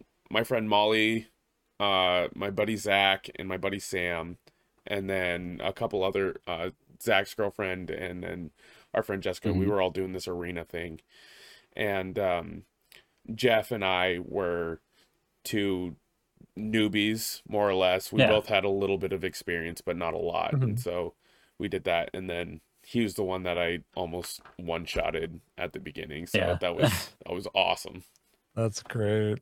Um, I do have to say I just love the element of D and D where you add your own lore and flavor to your greatsword because mechanically.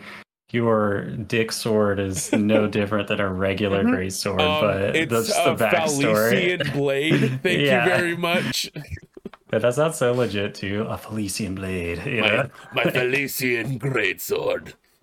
yeah, it's the it's the little things that give it personality, and like especially because I've DM'd and played D and D too, and it's like I have players that I totally encourage like make a, a- any like cosmetic or s- weird potential description that you want for this. Just make it your own, Mhm. please. And yeah, I love that stuff. Yeah, so Um, it didn't have any There's a, special uh, attributes other than it being the shape of. Oh yeah, it doesn't need it. all right, Yeah. it's just a great sword. It's the job done. It's the greatest sword, some might say. I'm pretty excited about this um, book coming out in a couple. I think it's in November. Called uh, uh, I can't remember what it's called, but it's by a third party publisher called Kobold Press. But they're working with all Kobold these. Press. Yeah, they're working with all these um, fantasy writers and game designers, like people like Patrick Rothfuss, and like asking them to Mhm. design magic items. But they're bringing back like this kind of old system. I think that was in an older edition of D and D, where you have magic items that actually develop with you and like Mhm. evolve new powers. And so sick. yeah, to me that's just way more interesting than like, oh, Yep. I have a plus two longsword now. Well, plus one longsword. See you later. so I would do that with my players in Uh, certain yeah. campaigns. Some might say Yeah. my longsword is a plus 12. oh my god, this guy. Have a good night, everybody. yeah. Well, uh, the point I was uh, I was making, Jodo, was um, you know, it'd be funny to do a campaign with you where your Felician greatsword develops magical powers and becomes a Mhm. like a legendary artifact over the course of a campaign or something. Uh, fun, Uh, it fun charms fact. people. Fun fact to all of our listeners we have tried we didn't try hard but we have tried to somewhat get a d&d style one shot kind of thing going on in the discord and i think we might try and pick it up again since we're not going to be doing uh game club stuff in june so i think Yeah, that would be really fun. yeah i think we'll we'll try and like focus more onto that and hopefully bring more community members in and doing uh, stuff like that Oh yeah. Well, uh, is there anything else you wanted to shout out, Jonah, that you've been playing before we move on? uh thank you for to all my friends for teaching me more about d&d and i'm excited to play more i just haven't really yeah. had time to so That's Mhm. great. it is great Uh-huh. it is fantastic All right. Well, uh, with that, we'll um, just take a short break and then we'll be back with community questions. sweet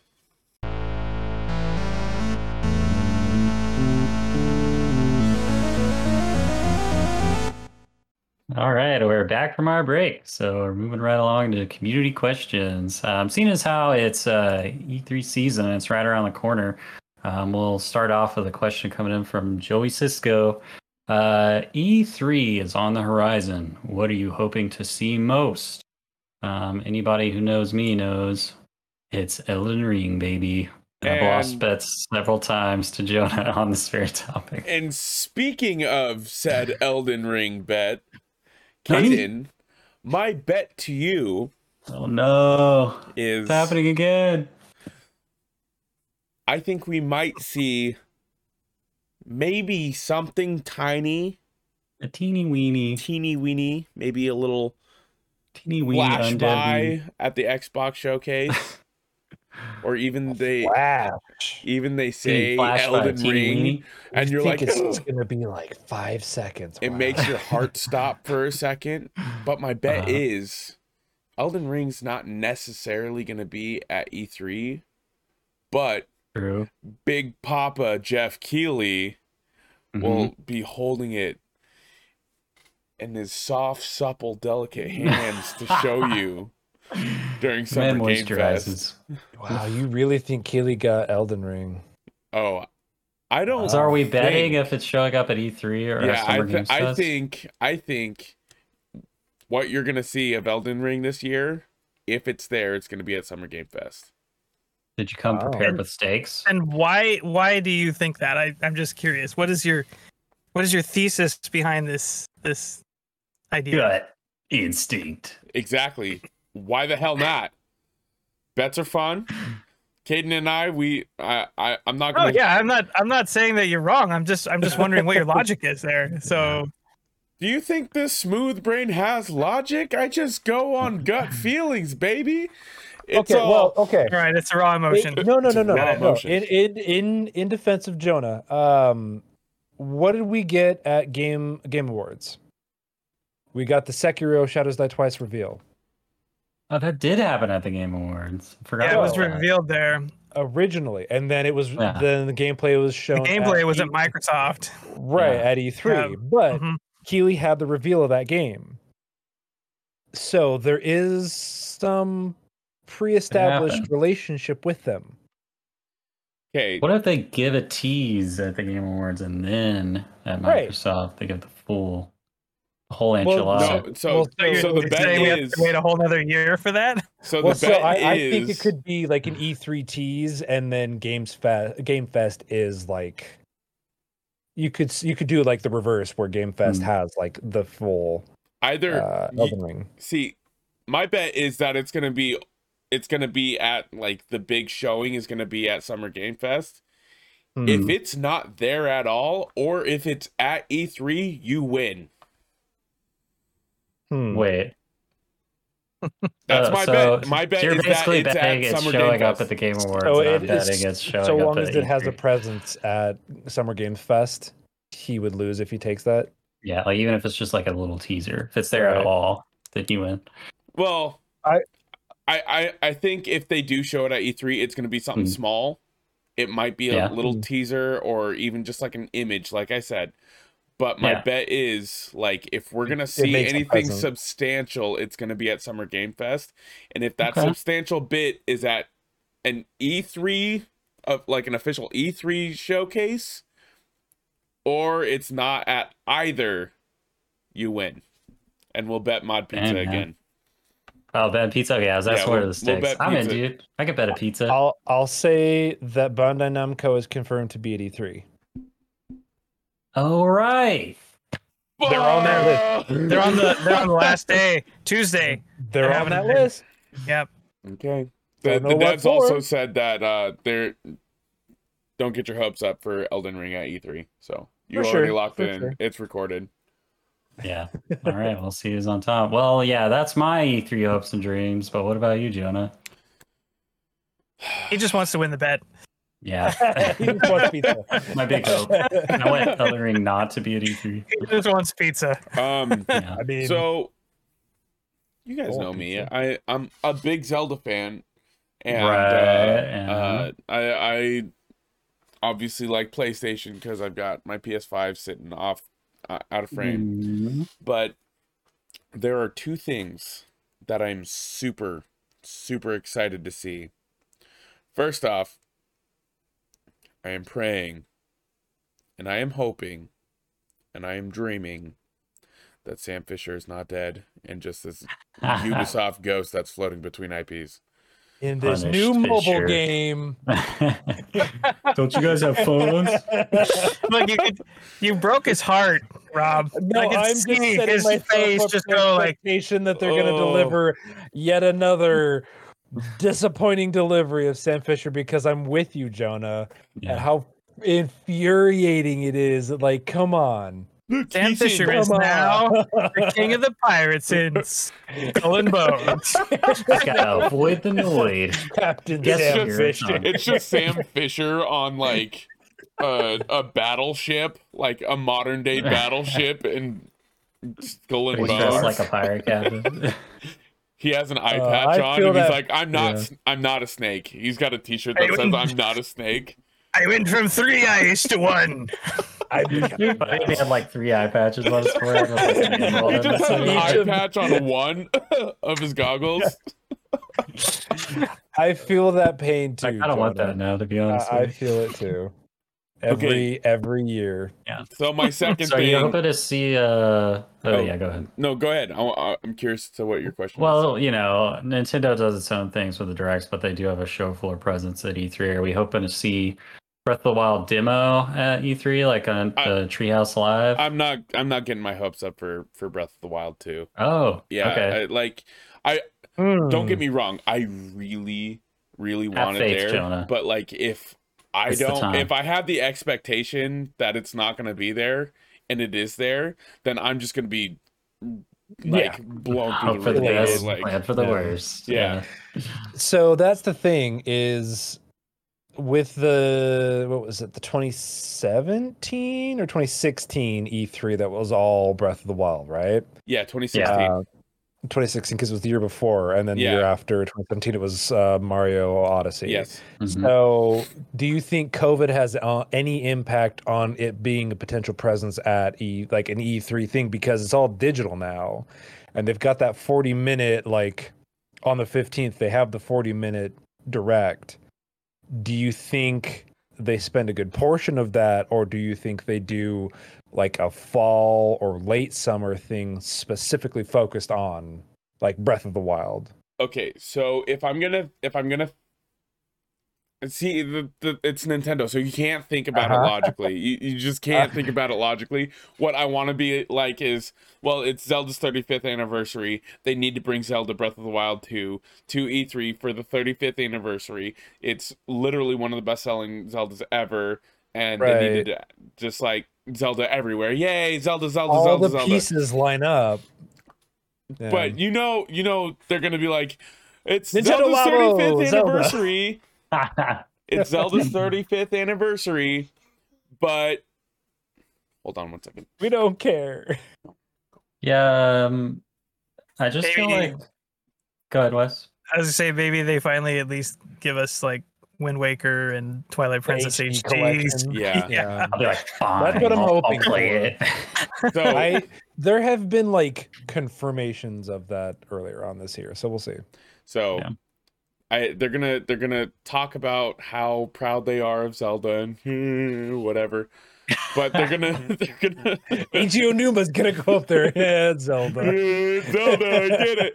and he's gonna be like, but here's Metroid Prime Four, and so that that's that's that's my theory for Nintendo. I I don't I just don't think Zelda's gonna be there. I think they're gonna it's gonna be a very lackluster year for Zelda. You think Metroid Prime 4 is gonna be there before Breath of the Wild 2? Wow. You want to bet Dude, on it? uh, I mean, yes, I will bet on that. Pizza. Oh, well, well, well. Look Holy moly.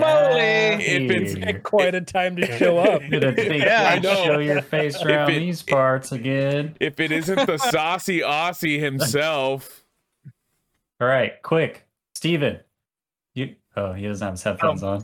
Okay, and then the He second can't hear us yet. Oh, oh wait, it's suspense. the, the second thing I wanted to, to say for my E3 prediction is I really want to see what uh, Microsoft has been cooking with, like just Totally. simmering on with all of these uh, first party publisher or uh, first party studios that they bought. Like, I I love Fallout and I love a lot of the IPs that Bethesda has.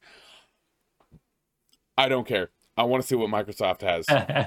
I don't care. I don't want to. I don't want to see. They do have Bethesda now. They do have Bethesda, and I don't care. I don't care what Bethesda's going to bring to the table. Go away. I Uh, do. for our audio listeners, real quick, uh, we have the pleasure of being uh, joined by Steven as a late latecomer to the podcast. How you doing, buddy? Welcome, Steven. Hi. Hello, audio listeners. Um, ah, that's that's not a good one for uh for video watches. there you go. Perfect. Um, Uh, we're in our uh, community questions uh, segment, Stephen, discussing our E3 hopes and dreams, and we're hotly debating whether or not Zelda Breath of the Wild 2 will show up at E3 or not. Well, a, ba- a bet was placed. Yeah. I, it was it was Oh, really? mostly a joke was fast bet. and I've loose. al- I, I, I no, I, I want to, I want to let the terms of this bet be known Locked it in. that Okay. it is going to be Metroid Prime Four showing up, but not Breath of the Wild Two. yeah, well, Of if the pizza.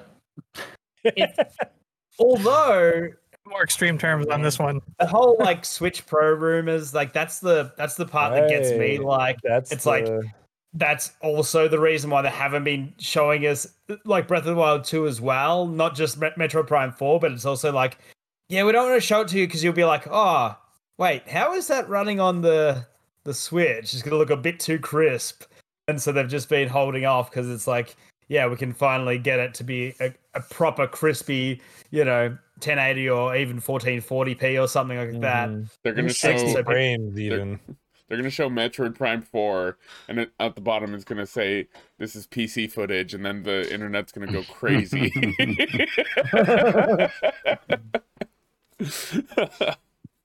No, like I said, I, I think we're just going to have a, a nice, a crisp 4K logo for Metroid Prime 4. Oh, yeah, baby. and, and, and, like then then just leave, leave everyone to to ponder. It's like that, We that logo promised. looks like really, really crisp. It's still in development. Probably, we promise. All Well, I mean, Rob, they- the, they what's the really only announced bet? Prime 4 three years ago. Yeah. well, that that, and, And then, then they- they've made and then they- they've updated. They re rolled it again. Yeah. So it really hasn't been that long. So I'm kind of not positive about Prime 4 Yeah. myself. Oh, absolutely. Neither am I. That's why I'm taking the bet of like, no, absolutely, it's not going to be there. All right. Well, in in the the the in light of draft punks, we'll do we'll do a punkishment at, Okay. for for for the wager. So if how do you want to how do you want to do this? If if Metroid Okay. Prime 4 isn't shown or So yeah, so we'll we'll do it where okay, if cuz I don't think term- Metroid Prime would take the spotlight over right, but you're saying it's going to make a significant presence, right? I I think it'll be there. Whereas I if, mean, it might be there. It could just be another card that says I it don't could think I card. don't think they're gonna do another title card. I think they might. Probably not. I think, but like, anything, I they'll we're show a cinematic trailer. They'll do a cinematic Okay. trailer, and if we get Zelda, maybe we'll get a cinematic trailer. Okay, so but- you- you're saying okay, the ter- I would say the stipulation would be specifically the the cinematic trailer of Metroid Prime 4 okay, is the thing to focus on. okay, So if there is a trailer there, you pick the game. okay. If there isn't, I pick the game. But it is going to be on the Switch. Uh, I you have a Switch, right? I, I do, but I don't have a capture card, so I can't stream it. So Okay, it can okay. be it can be a Switch title that I can play on Steam, and then I could probably Okay. stream it that way. Is, does that work?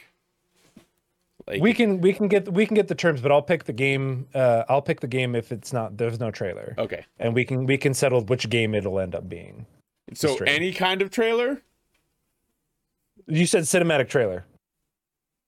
does that count as a does that count as a teaser? A cinematic teaser. If I mean, okay, cutscene, like yeah. what, like What a if it's minute gameplay long? trailer? I mean, if if it's as a gameplay, if there's cinematic, if there's anything more than Okay. just a title card. Okay. Okay. We're talking Right. specifically. We're talking specifically Prime Four, Yeah. not Prime like, Four, yes. not Prime like a 4, new 2D Metroid or something yes, like that. Prime Get 4 of here with that, Wes. Nintendo- no, I think that that's an important distinction because you said Metroid Prime Four I, I did say Metroid Prime at, 4. at E3. At so E3. the They get a Nintendo whole- Switch, the Nintendo Direct on the 15th. Metroid Prime 4 in 1 because it also has Fusion, which is like, you know, has the cross crossover of the suit Try to get a loophole. with, with Metroid Prime. All right. Well, you guys can hash out the Okay, details Yeah, we'll get the Okay. details, but I think time, that's a good but, uh, bait. Okay, yeah, Yeah, I'm uh, excited to see what Xbox brings. Um, yeah. real quick. Um, just uh, yeah, I'll, I'll just pass it to Rob. Uh, you know, what is your your biggest E3 hopes? I mean, it, Is it Breath of the Wild too? It's winning that bet. No. I've lost so many bets over E3. I like I'm used to it at this point. Uh, though I did win a bet over Demon's Souls uh, show- nice. the PlayStation uh, showcase, uh, the PS5 event. But um, Breath of the Wild would be cool. I I yes, I really want Elden Ring. I just want Bloodborne on PC. yeah, yeah. I just want Bloodborne on PC, or like a 60 frame patch. Okay, I was gonna mm-hmm. say, the- or literally, six- that's all I want. Because we're just waiting on those mods, like Yeah, Lady D. exactly. And I, I, I want the mods for that game. Absolutely, like playing So through good. Sekiro with a Rikimaru mod from mm-hmm. Tenchu. yeah. I thought you said like- Ricky Martin Oh. at first. And I was what? I'm living the Vita Loca.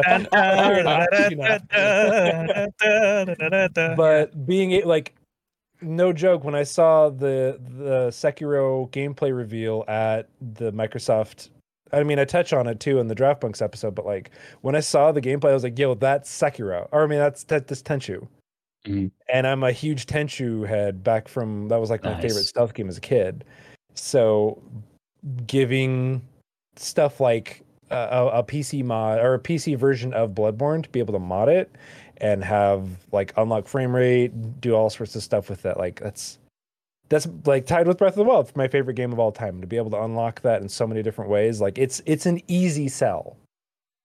Yeah, dude. It's like, Uh, hey, Macho it's Man, available Randy today. Savage, Thomas Yeah, the Tank replace all the Engine. textures with oh my god! yes. so I all got, the a, I Ricky, got a all the Ricky. Martin you can add in. I, I got another question for you guys. So I can't remember what E3 it was, or even what press conference it was. I think it was like one of the last Sony ones.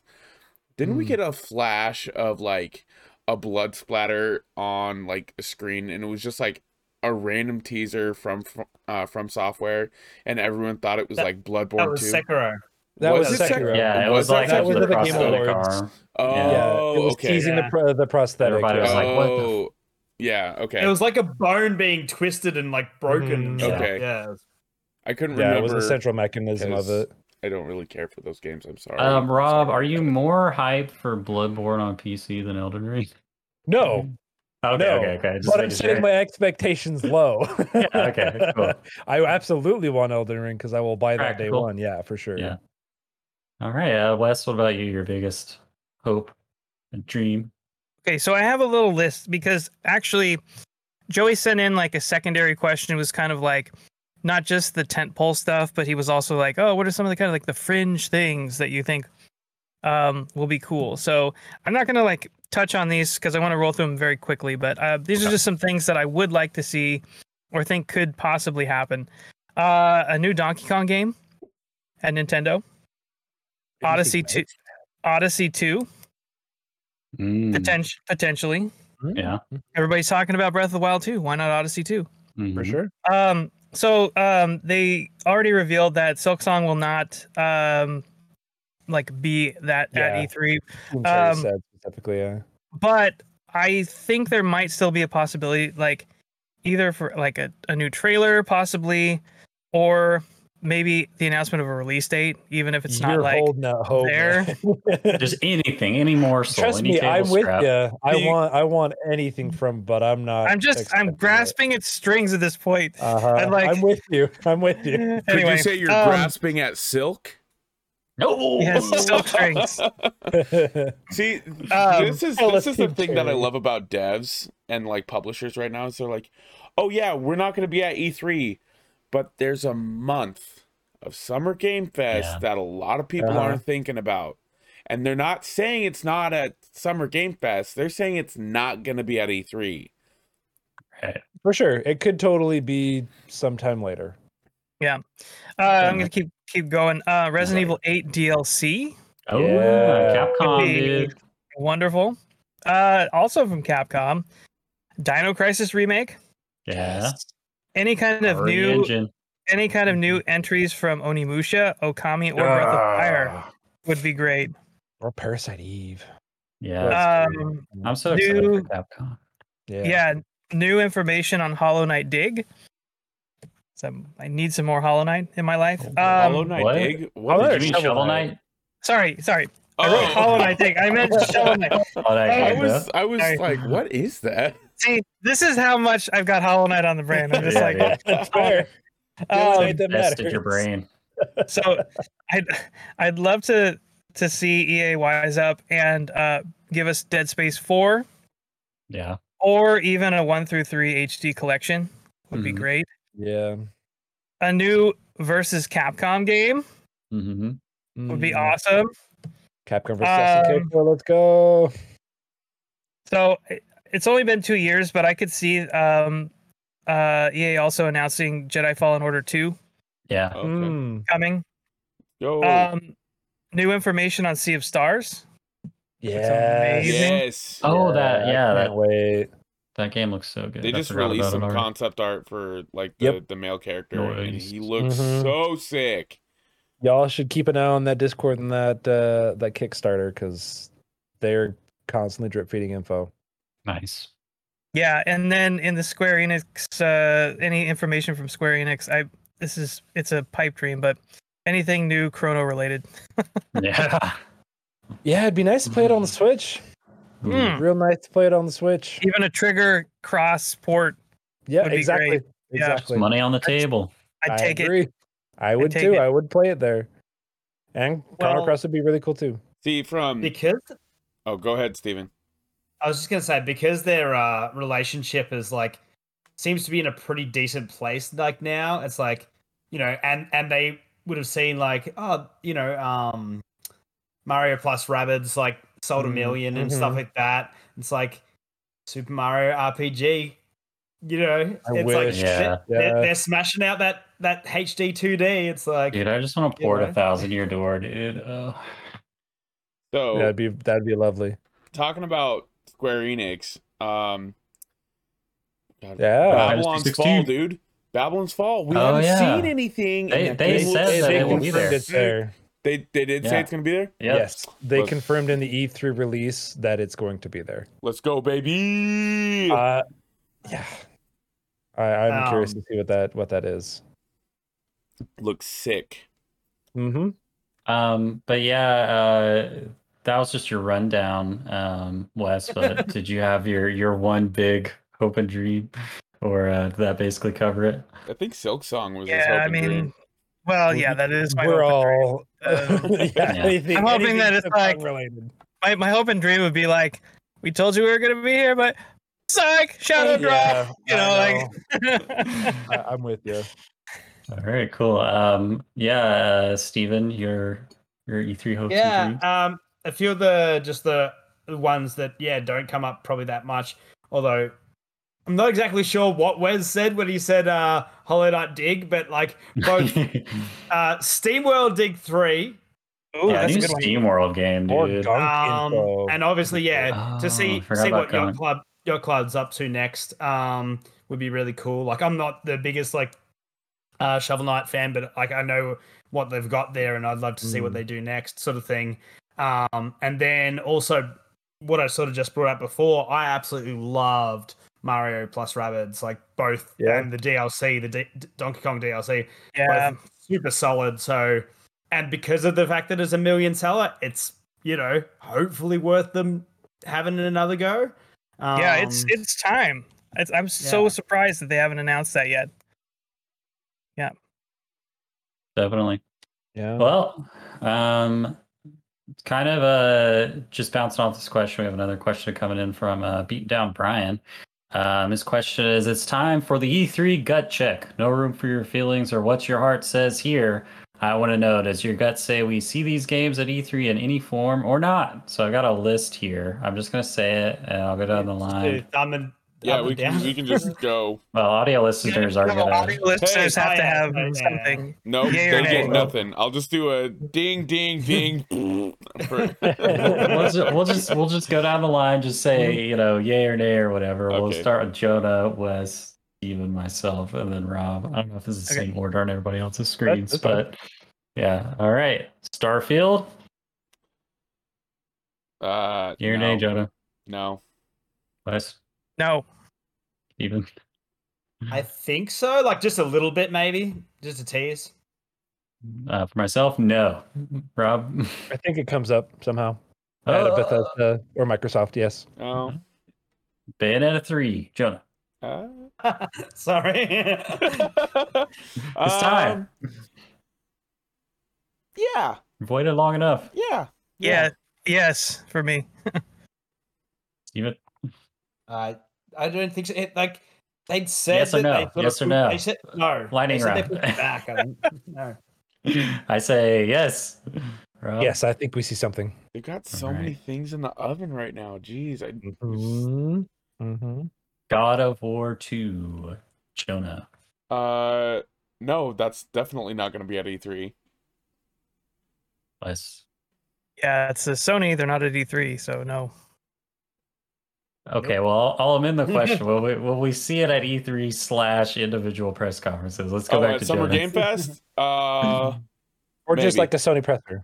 yeah. Yeah. Well, Just Sony's going to be at season. Sony's going to be at Summer Game Fest. That was Okay. confirmed. So Okay. yeah, So do you I, think I, I think we'll we will. I, I think we'll see it at Summer Game Fest.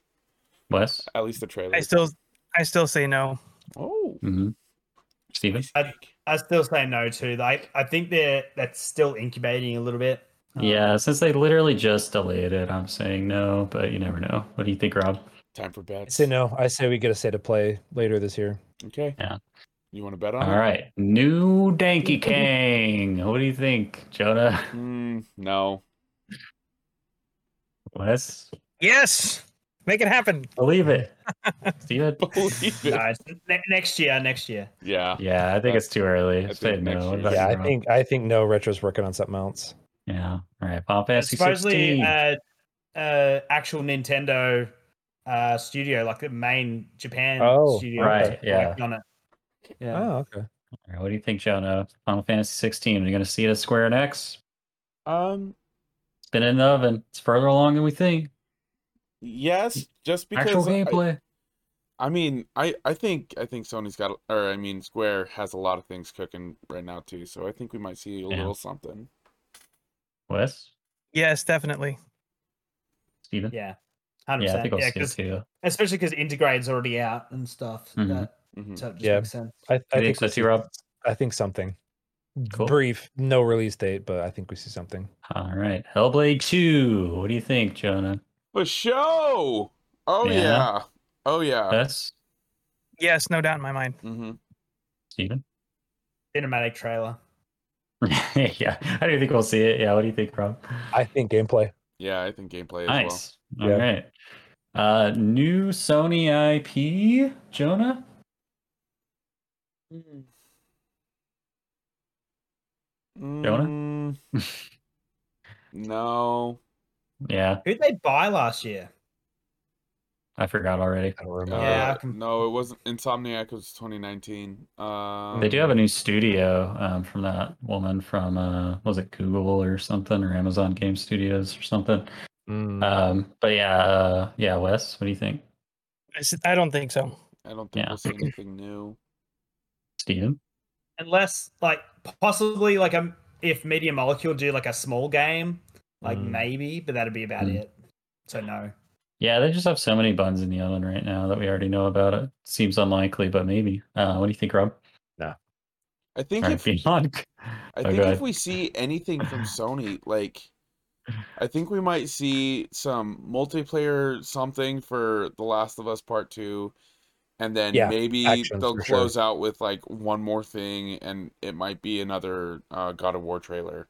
It, that's like So I- we may So- be wrong because of PSVR two.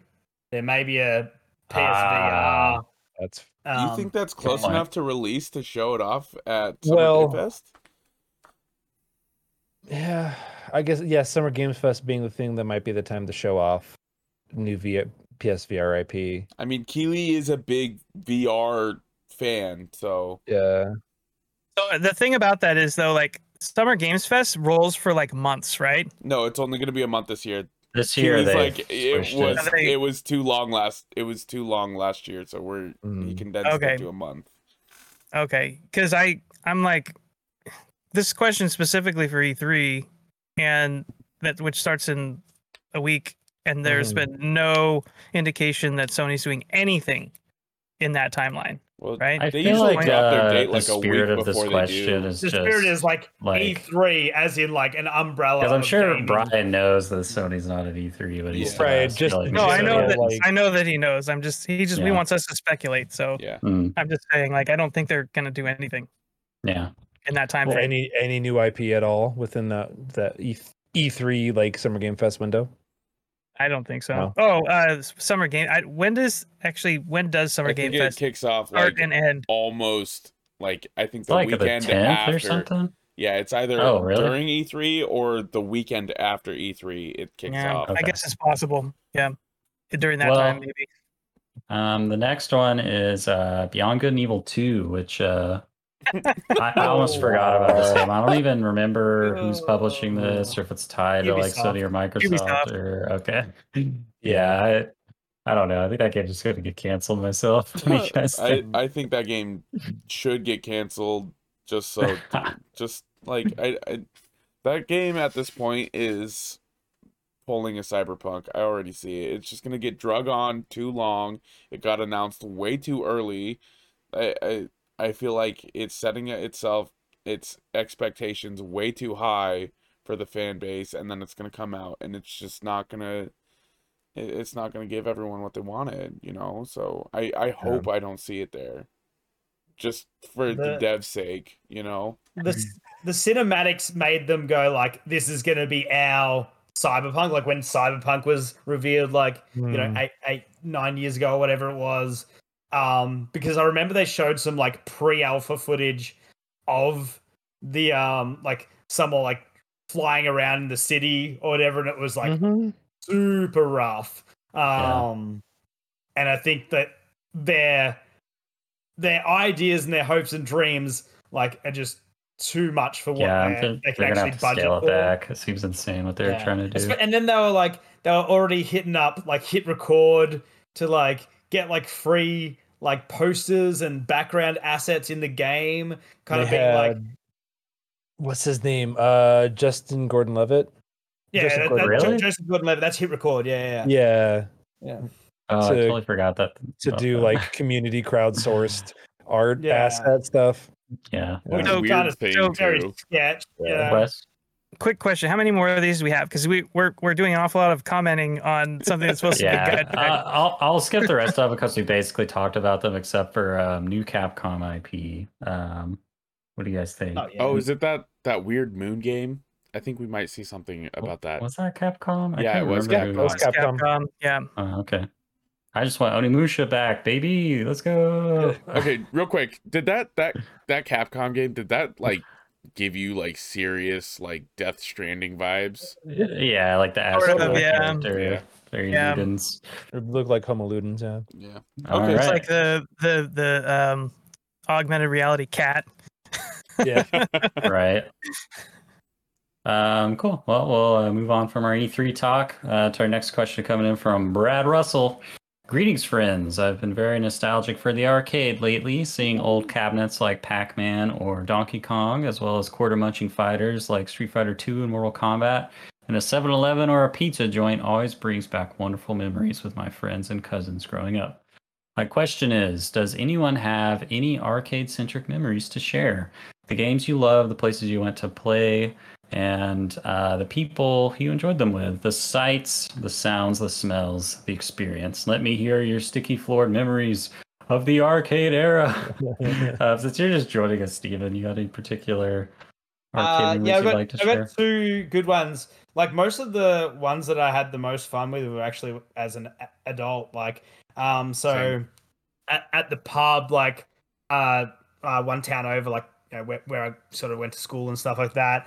Um, you know, like, I don't, I don't know if it's like every dive bar has Big Buck Hunter, but you know, like Big Buck Hunter is always, always there. So like, Yeah. when you, when you get a few pints in you and you're just like let's let's get into it boys um and then like you know putting like whatever inappropriate letters you can put on the uh, top scores in in three letters or you know or Yeah. less is it always stands for always the- duck, I swear.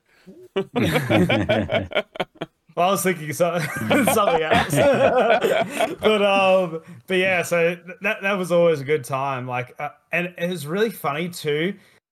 I guess not an arcade cabinet, but like right next to that big bug hunter thing, there was one of those stacking games, and the person that Oh, had set it up Mm. had set it up and hadn't turned up the speed, so it was very easy to win. Like not like super easy, but like people won like Beats headphones and uh, Mm. like headsets and Wow. stuff because they put it way too slow. Like yeah. so like yeah, I thought that was pretty funny. Um and then there's a um pinball arcade. I don't know if I've brought this up before. Um there's a uh, it's a pinball shop uh down in Melbourne that opens up once a month. Um it's like 20 bucks and everything's free play. You can bring drinks, like bring your own drinks and they bring they supply pizza and stuff and Mm-hmm. you can just go ham. And because it's a shop, you don't know what you're gonna get. Like, and they'll do pinball tournaments and stuff like that. But th- this one time, I went down with my mates, and they had four player um, Daytona, so it was just like, it was yeah. like on. Like all, the, and it was like I've never played four player Daytona before. It was so good. Like I played two, but yeah, it was so it was it was awesome. And because most of the people at the pinball place were into pinball and were older than us, like we we didn't have to jump off. Like we just sat there and just you know raced for ages. It was sick. That's rad. Nice. Um, Nice. I don't know if it counts as arcade, but you know, just like uh, one of those places where they have like dumb, like stupid games that are meant to just like make you waste your money and, and you have to get like tickets for them. Like Yeah, the Oh, one yeah, yeah, thinking yeah, yeah. before the movies. It was like uh, this machine that had a bunch of items like on strings hanging inside of it, and you had to like control like a little Okay. crappy pair of scissors yeah. to like snip the string Okay, or whatever. But they had like a PS4, and my friend Angel and I went in there, and we spent about fifty bucks on uh, tickets, and we actually got it, and like. It was such such an awkward experience because like the people that worked there seemed like really surprised and they seemed like they didn't know what to do and like they were trying to figure out a way to like not give it to us. But we ended up walking out of there with it. And at that time, I already had a PS4. And my friend Angel s- spent the majority of the money that we spent to get the thing. So I just let them have it. And then they just like sold it. Yeah, I mean, you spent 50, got like what, yeah. 200, 350? Yeah. So it's That's good. amazing. That's awesome. Yeah. Any other guys have any uh stories you want to? I'll let you go first. I'll let, I'll let you go next, Wes, because you're an arcade Um, guy. Yeah, I just I just remember back to when I was a kid and we would go literally every Friday night down to Oh, wow. a, lo- a local uh, pizzeria, my Mm. family and I, and we would meet like um, some friends of my mom and dad's who had kids that were about our age too. And we would go down there, and the, the adults would sit and get a couple of pitchers of beer, and you know, hang around and chat. And the kids would all go over to the to the small arcade there. And this place was it was a weird place because it had it was like built into this like little like strip mall. Hmm um so you would like go in and like all the other shops in the mall like inside were closed. Like you go down and like go down the hall. It was like an accounting office and i don't even remember like what else was in there. But then you know they had like the pizzeria that was like right when you walked in kind of like open air on the side and then like across the hallway like where all the tables and and everything were. And they just had like this really small arcade. It was maybe like five cabinets and a pinball machine or something like that. But they they rotated the cabinets out fairly regularly, and we went there every Friday night for five years, Oh wow. something like that. I mean, this is this is definitely like a regular like staple moment of my childhood, going there mm-hmm. with all these different families, and like that was when like TGIF was on, you know, on on Yeah. on ABC, like Full House and Family Matters and all those kind of shows. So we go down and we would like my mom and dad would give us I think we, we each got like one dollar, two dollars, you know, enough to play a few arcade games. And then they had these I just I can never forget the the flavor of these breadsticks. They had these the best breadsticks. and if you you were you were supposed to only take the breadsticks if you got a salad bar, right? But all the kids would just go over and we would just steal all the breadsticks. And we would just be chowing on breadsticks until the pizza got there, running yeah. running around the arcade. It was a lot of um it was a lot of uh Neo Geo fighters. I remember playing like Mhm. um Samurai um show. yeah, that's it. And then Yeah. uh, uh, World Heroes. Um, I remember playing um, like 1942 Yep. in there, um, and uh, a bunch of like really bad Mortal Kombat knockoff stuff that they they brought in there. A lot of pinball, and yeah, that was kind of my my child. It wasn't any like one game or anything like that. Uh, it was probably where I played my first game of Street Fighter 2. Um, but you know, that's golden memories for me as a kid. Totally. yeah, that's get back awesome, dude. Yeah. Uh, do you want to dive in real quick, Jed? Yeah, If you so, have a uh, specific memory. uh like Steven, it's more of an adult thing and I I love going to uh arcades that have like rhythm games. So like there's one with like like a piano tile one and I Nice. I surprised we went to the beach and I surprised my my mother-in-law cuz I'm pretty good at rhythm games. And so you basically just have to tap it as it's going down kind of like a Guitar Hero, but it's at your Mhm. pace. And so she watched me and I went and I almost got the high score, and she's like, "What?" and I put another dollar in and did it, and then I immediately beat the the high score, and she's like, "What?" And she's like, "You should play piano." I'm like, "This isn't like playing piano, but okay." and then my favorite favorite modern arcade game is it'll be like this big tube with like a spinning plate on it with holes in the bottom, and you have to drop oh, the yeah, bouncing yeah. balls in there yeah. Yeah.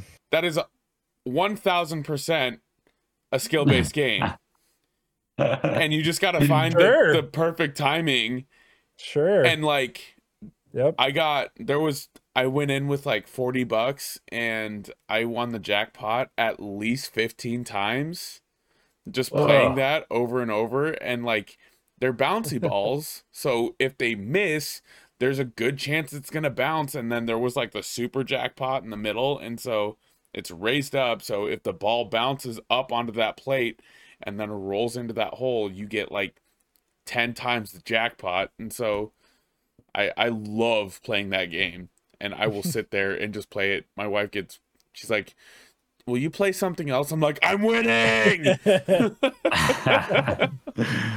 Go Great, away. yeah. I'm good." Winning Something. jackpots here. And what about you, Rob? Do you have any specific memories? Yeah. shout out? Uh, my first job was at a oh, arcade. That's awesome. Uh, kind of. Uh, so I, so I, when I was a kid, my mom worked at a local grocer, and I, when I got home, would go to a billiards or pool hall that was in the same like shopping complex or strip mall called Mr. Billiards. It was a pool hall, and I went there like every week, uh, if not multiple times a week, with like my allowances. Oh, I think I remember But- you talking about this on Draft Punks on the arcade. Yeah, during our arcade episode. yeah, yeah. So Yep. so I went there so often that the guy working there decided to give me a job on Saturdays to wipe down tables and he like my pay was I get free lunch whatever I picked off the menu so I usually get a bacon cheeseburger and then uh because I was a smart kid and bacon cheeseburger I mean absolutely uh, or BLT. But uh, he'd give me like five, five to ten bucks in quarters that I could spend on any of the machines, and so I often played. Tekken Three was a big one.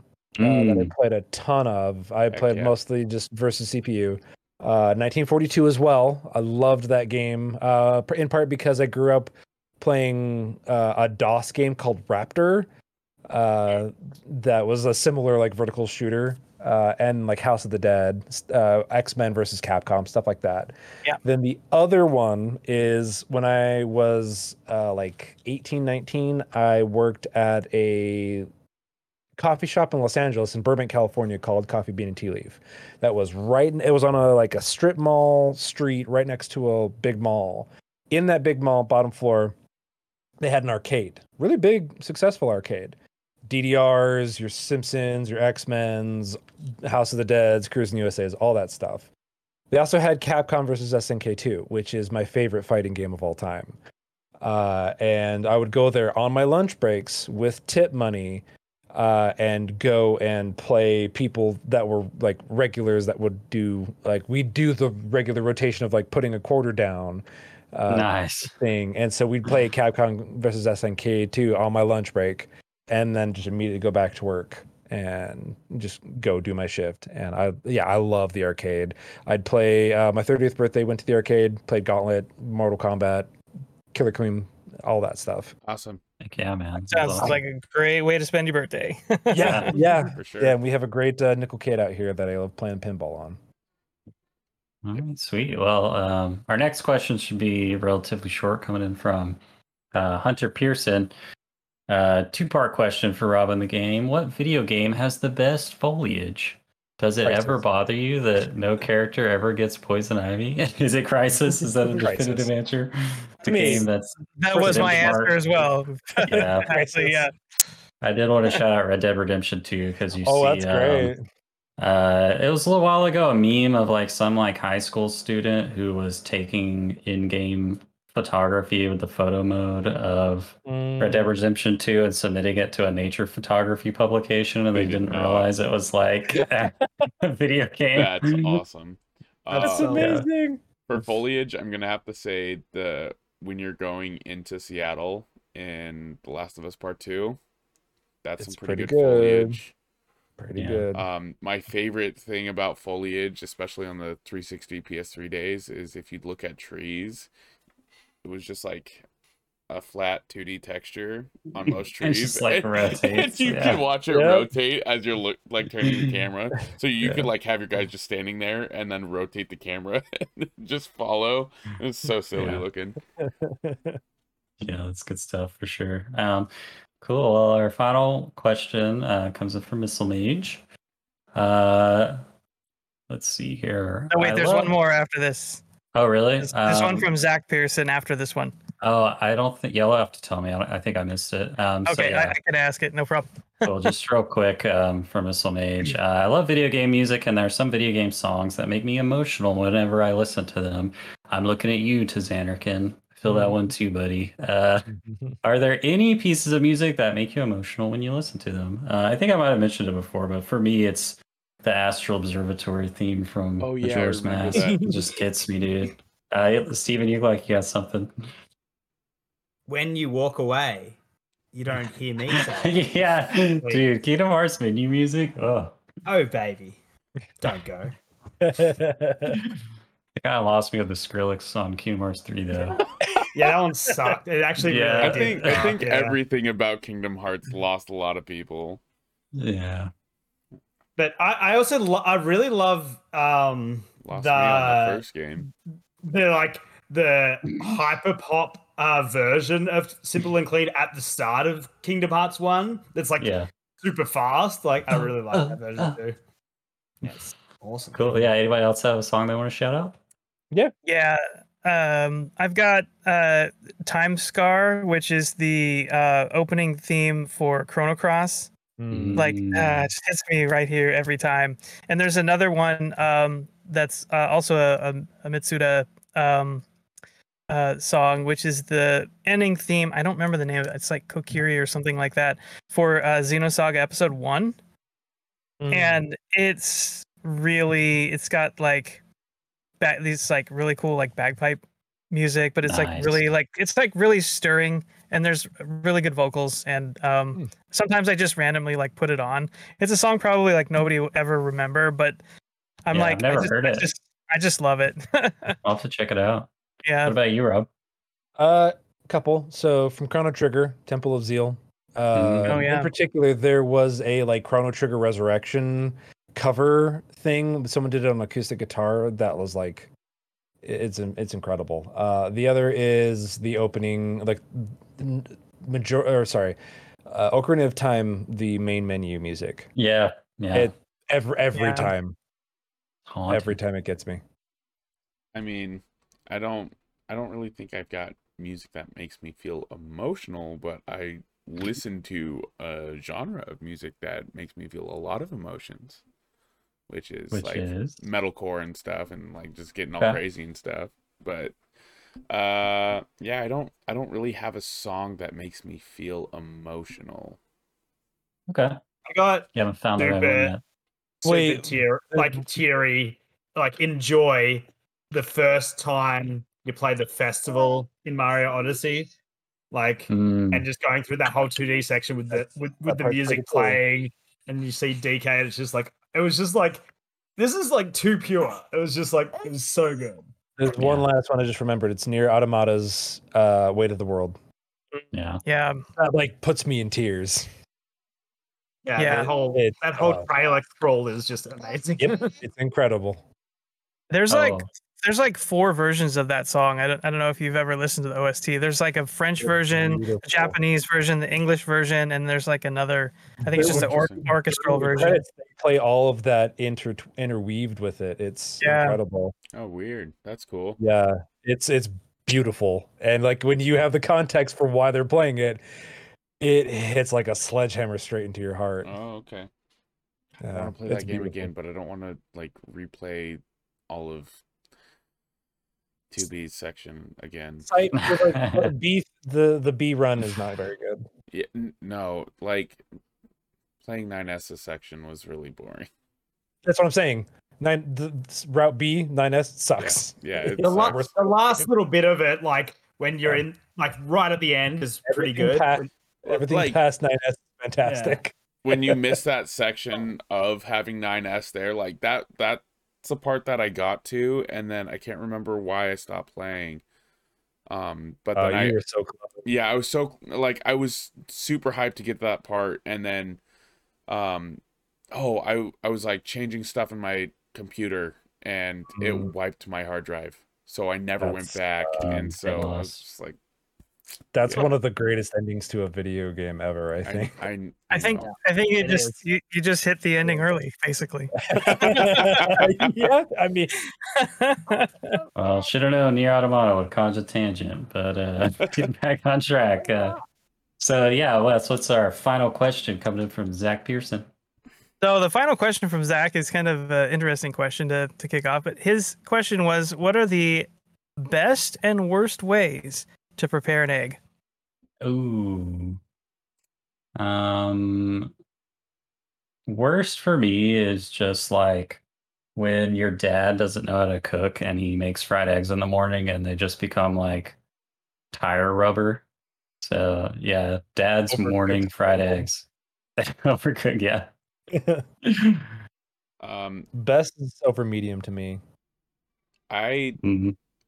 see. I know this is like the proper way to eat eggs, but like the whole runny scrambled eggs, that just kind of weirds me Yeah, out. it's not for me either, dude. It just kind of You weirds me out. Like? I don't, I don't Yeah, think sorry. eggs should be like fold, you don't like folded eggs, like where it's like, nah, man. It, really like I just don't. Just I, a I raw yolk, like a runny yolk. like. I I understand icky. people. I understand people like the runny yolk and stuff, but like Oh, if it's scrambled, it, like it doesn't need to be rubbery. But I, the It moisture, feels undercooked. the the moisture just makes Yeah. me Mhm. uncomfortable. just even thinking It's about fair. it. Um, Moist eggs. Yeah, like runny scrambled eggs just seem they seem like they're undercooked. Yeah. Like I I know Yeah. it's not, but it just it just feels that way. I feel you. I feel Um, Yeah. I mean, you can't go wrong with a hard boiled egg. I I like hard boiled eggs. I don't know. Deviled eggs, dude. Grandma's deviled eggs. Mm. What about you, Anybody else have any It's gotta, it, strong it's, it's gotta feelings? be it's gotta be poached these days. Like I never like, we had got a a poached ma- one. we got That's great. insane cafe culture, like especially in Victoria and stuff. So like it's always you know poached eggs, eggs Benny, Oh yeah, eggs Benedict's one of my favorites. And like that's when you need the runny egg because it Mhm. like goes out over over your In sourdough Yeah. and like oh Not Yeah, gonna lie, I've never had eggs Benedict. oh, it's so good. dude We need to get a hollandaise sauce like if it's done right like it cannot never ever and i have done it because i'm dumb never buy it from a shop like thinking oh i could just buy a bottle of hollandaise it's like no yeah, the best, That the, just my favorite gross. for eggs eggs Benedict is getting what's called a California Benedict, and it subs out the Canadian bacon with actual just breakfast bacon Oh, okay. and the tomato with Egg- eggs avocado. benedict should be with ham by the way sorry It should, yeah, it should be, but I don't like Canadian bacon or ham when I can choose bacon. And uh, I mean, I'm gonna have to agree with Rob here. Like, yeah, he's and not you wrong. can put, and you can put instead of tomato, put avocado. that. I'm gonna have to disagree with you with. You can you can leave. You like avocado? Come on, Okay, man. guys, I'm, uh, I'm leaving my own podcast. Bye. It's it's a good it's a good Benny. It's a good Benny is all I'm saying. yeah smashed avo for sure hmm All right, Wes, what's your ultimate egg form? My ultimate egg form is no eggs because I don't like oh, eggs Oh, at all. what? No. No, it's, it's, So, it's like a pancakes weird. A cake count? you could say pancakes Yeah, I, I like eggs mixed into other things. You like, like French cake? toast, eggy bread. I can I can handle French toast, but most of it it's like a it's like a texture thing. Like Yeah. I, I- I, it can just- I- understand it.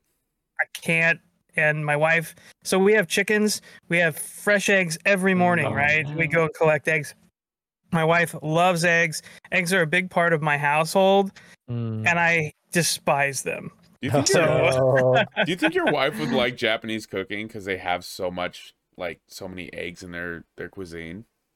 Oh, she loves Japanese. Oh, okay. Yeah, I mean, we yeah we we soft quite a bit of that, but. Mm. I just nope, nope. Yeah, sorry, nope. Even you guys talking about it here, I'm just kind of like, Hey Wes, I got a uh, I got a question. Do you want to leave, get your wife on, so we can ask her how her favorite kind of is? it would probably be yeah better for this section of the podcast. So uh bye. yeah. worst All right, worst guys. is quiche for me by the way quiche What's sauce. that? yeah, quiche, frittata, omelet. Yeah. mm. Mm. I, Oh, I- you said I like worst? omelets, Nah. but I don't like quiche. I don't. yeah, I just had a quiche the other day. Yeah. All right, guys. I'm gonna give you a quiche. What does that mean? Oh, kiss. Oh. Like, do you realize that Jonah like he doesn't prepare any jokes? Like he just It- he still all goes off- in. Off the It's dome. all off the dome. All off the dome, and it's Oh, we, awful. we never could have guessed. Like Every time. I thought, I thought we were at the end of Eight Mile, and you were just about to like just go a cappella. Like it was just freaking. I was there, man. You like Well, took your guys, shirt off and uh, everything. I think uh, The audio listeners are so confused now. Yeah, I'm trying to wrap it up here. We uh, covered everything between uh, E3 predictions and egg lore. Um, but and the it's time Felician to, blade. yeah, Stephen missed that one. But uh, yeah, we'll just uh, we'll go around real quick for our sign offs and final words. I'll let you start, Jonah. If there's any uh, housekeeping stuff you want to shout out for the Discord, um, then we'll wrap it up. like I mentioned earlier, uh, Game Club is going to be uh, on hiatus just for June. We'll we'll be back in July. Um, we're just focused a bit more on E3, and uh, I'm really excited for you guys to see our next podcast because we'll kind of be doing something a little different. But if you have friends, which I hope you guys do, because you're Yeah, you're wonderful people. Everyone's everyone's brilliant, and amazing, and we love you. And we'd love to have you join our Discord, and we'd love to have your friends join our Discord, and their friends, and even their parents. Let's get everyone here. It's a party. So invite someone. Uh, like, share, and subscribe. And uh, yeah, that's all I got. Oh, oh, I forgot. We're gonna potentially. No, not potentially, we are gonna start doing giveaways, and I think that's a good segue to Wes, and he can kick it off. Sweet. Yeah, so um, I just want to shout out Crowsmack Art because um, we are going to be giving away five video game posters from Crowsmack Art. If you guys aren't familiar with these, these are like insanely cool, like kind of retro movie style posters Mm. um, that um, that our friend Crowsmack does. Um, check them out, crowsmackart.com. They're We're going to so be giving away uh, up here in the near future five of these posters. We'll probably do maybe one a month. We haven't we haven't quite nailed down everything yet, but we're going to be uh, giving these away through the Discord. Uh, we'll have um, a giveaway uh, details to be announced very soon. Um, and uh, if you want to win one of these cool posters, I think we've got Yakuza, Monster Hunter World, NieR Automata. We've got uh, Resident Evil 2, and uh, help me out. Which one am I missing? There's a really cool Doom one. Doom. Oh, yeah. Yes, Doom. Yeah, Doom. So we've got five posters to give away, and um, yeah, if you want to be in on that, uh, keep an eye out on the Discord channel. In the meantime, shout out to Crows Crowsmack. Check him out at crowsmackart.com. Thank you, Gibbs. yeah, it's Oh, cool. those pieces are great. Yeah, they're incredible. Um, Steven, uh, final final thoughts. Um, oh, just uh, I'd just like to shout out um my other podcast, the Great Game Debate After Dark. Uh, our first main like pod went up uh the other week, and definitely worth checking out. Oh my god, Uh, it was a good show. It was Kai- a really good show. Kai and Tristan doing a really good job, and um and Caden was there to help out with the debate. We have ha- had a, a co-op uh, debate team, which was a heap of fun doing. Uh, was it 2002 One. Two Goaties? 2001 Goaties. So we've got uh we've got we've got another episode uh in the bag for which has has um Zach Pearson uh, with the 2002 Goaties, and that al- episode was also an absolute blast. Um, and yeah, like we're just uh, we're getting better as we go. We're just having a lot of fun. Um, but yeah, um, come check us out. The, uh, the next episode will drop uh the week after uh this episode. So yeah, Sweet. cheers. Sweet. And uh, Rob, thanks you so much once again for joining us on the podcast. It's a pleasure to have you.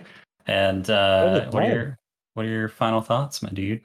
Uh, my final thoughts is that y'all are lovely people, and I Aw, appreciate y'all thanks, having me on. Um, we uh, we draft punks are uh, having a great time drafting stuff each and every week. Uh, if you want to check us out on your podcast services, s- uh, just search R- Draft Punks, uh, Twitter at Real Draft Punks, Twitch at Real Draft Punks. Come check us there.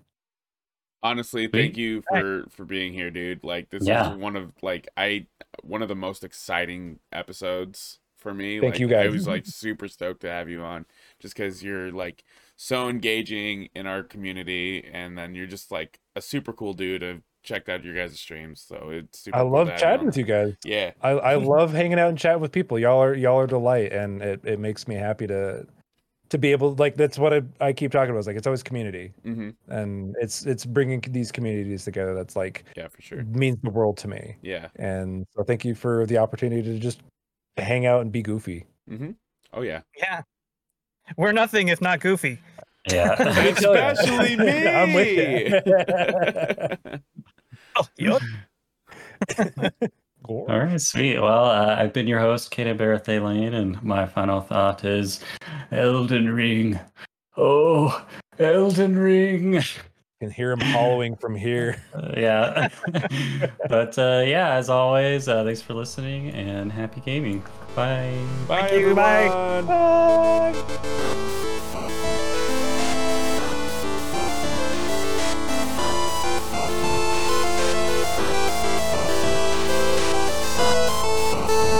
As always, a big thank you to our friend Mistriven for the music in our podcast. If you like what you hear and you want to check out more of what they have, you can pay them a visit on Twitter at capital M I S T capital R I V E N 719 or on Bandcamp at Mistriven. Thanks again for tuning in. Till next time.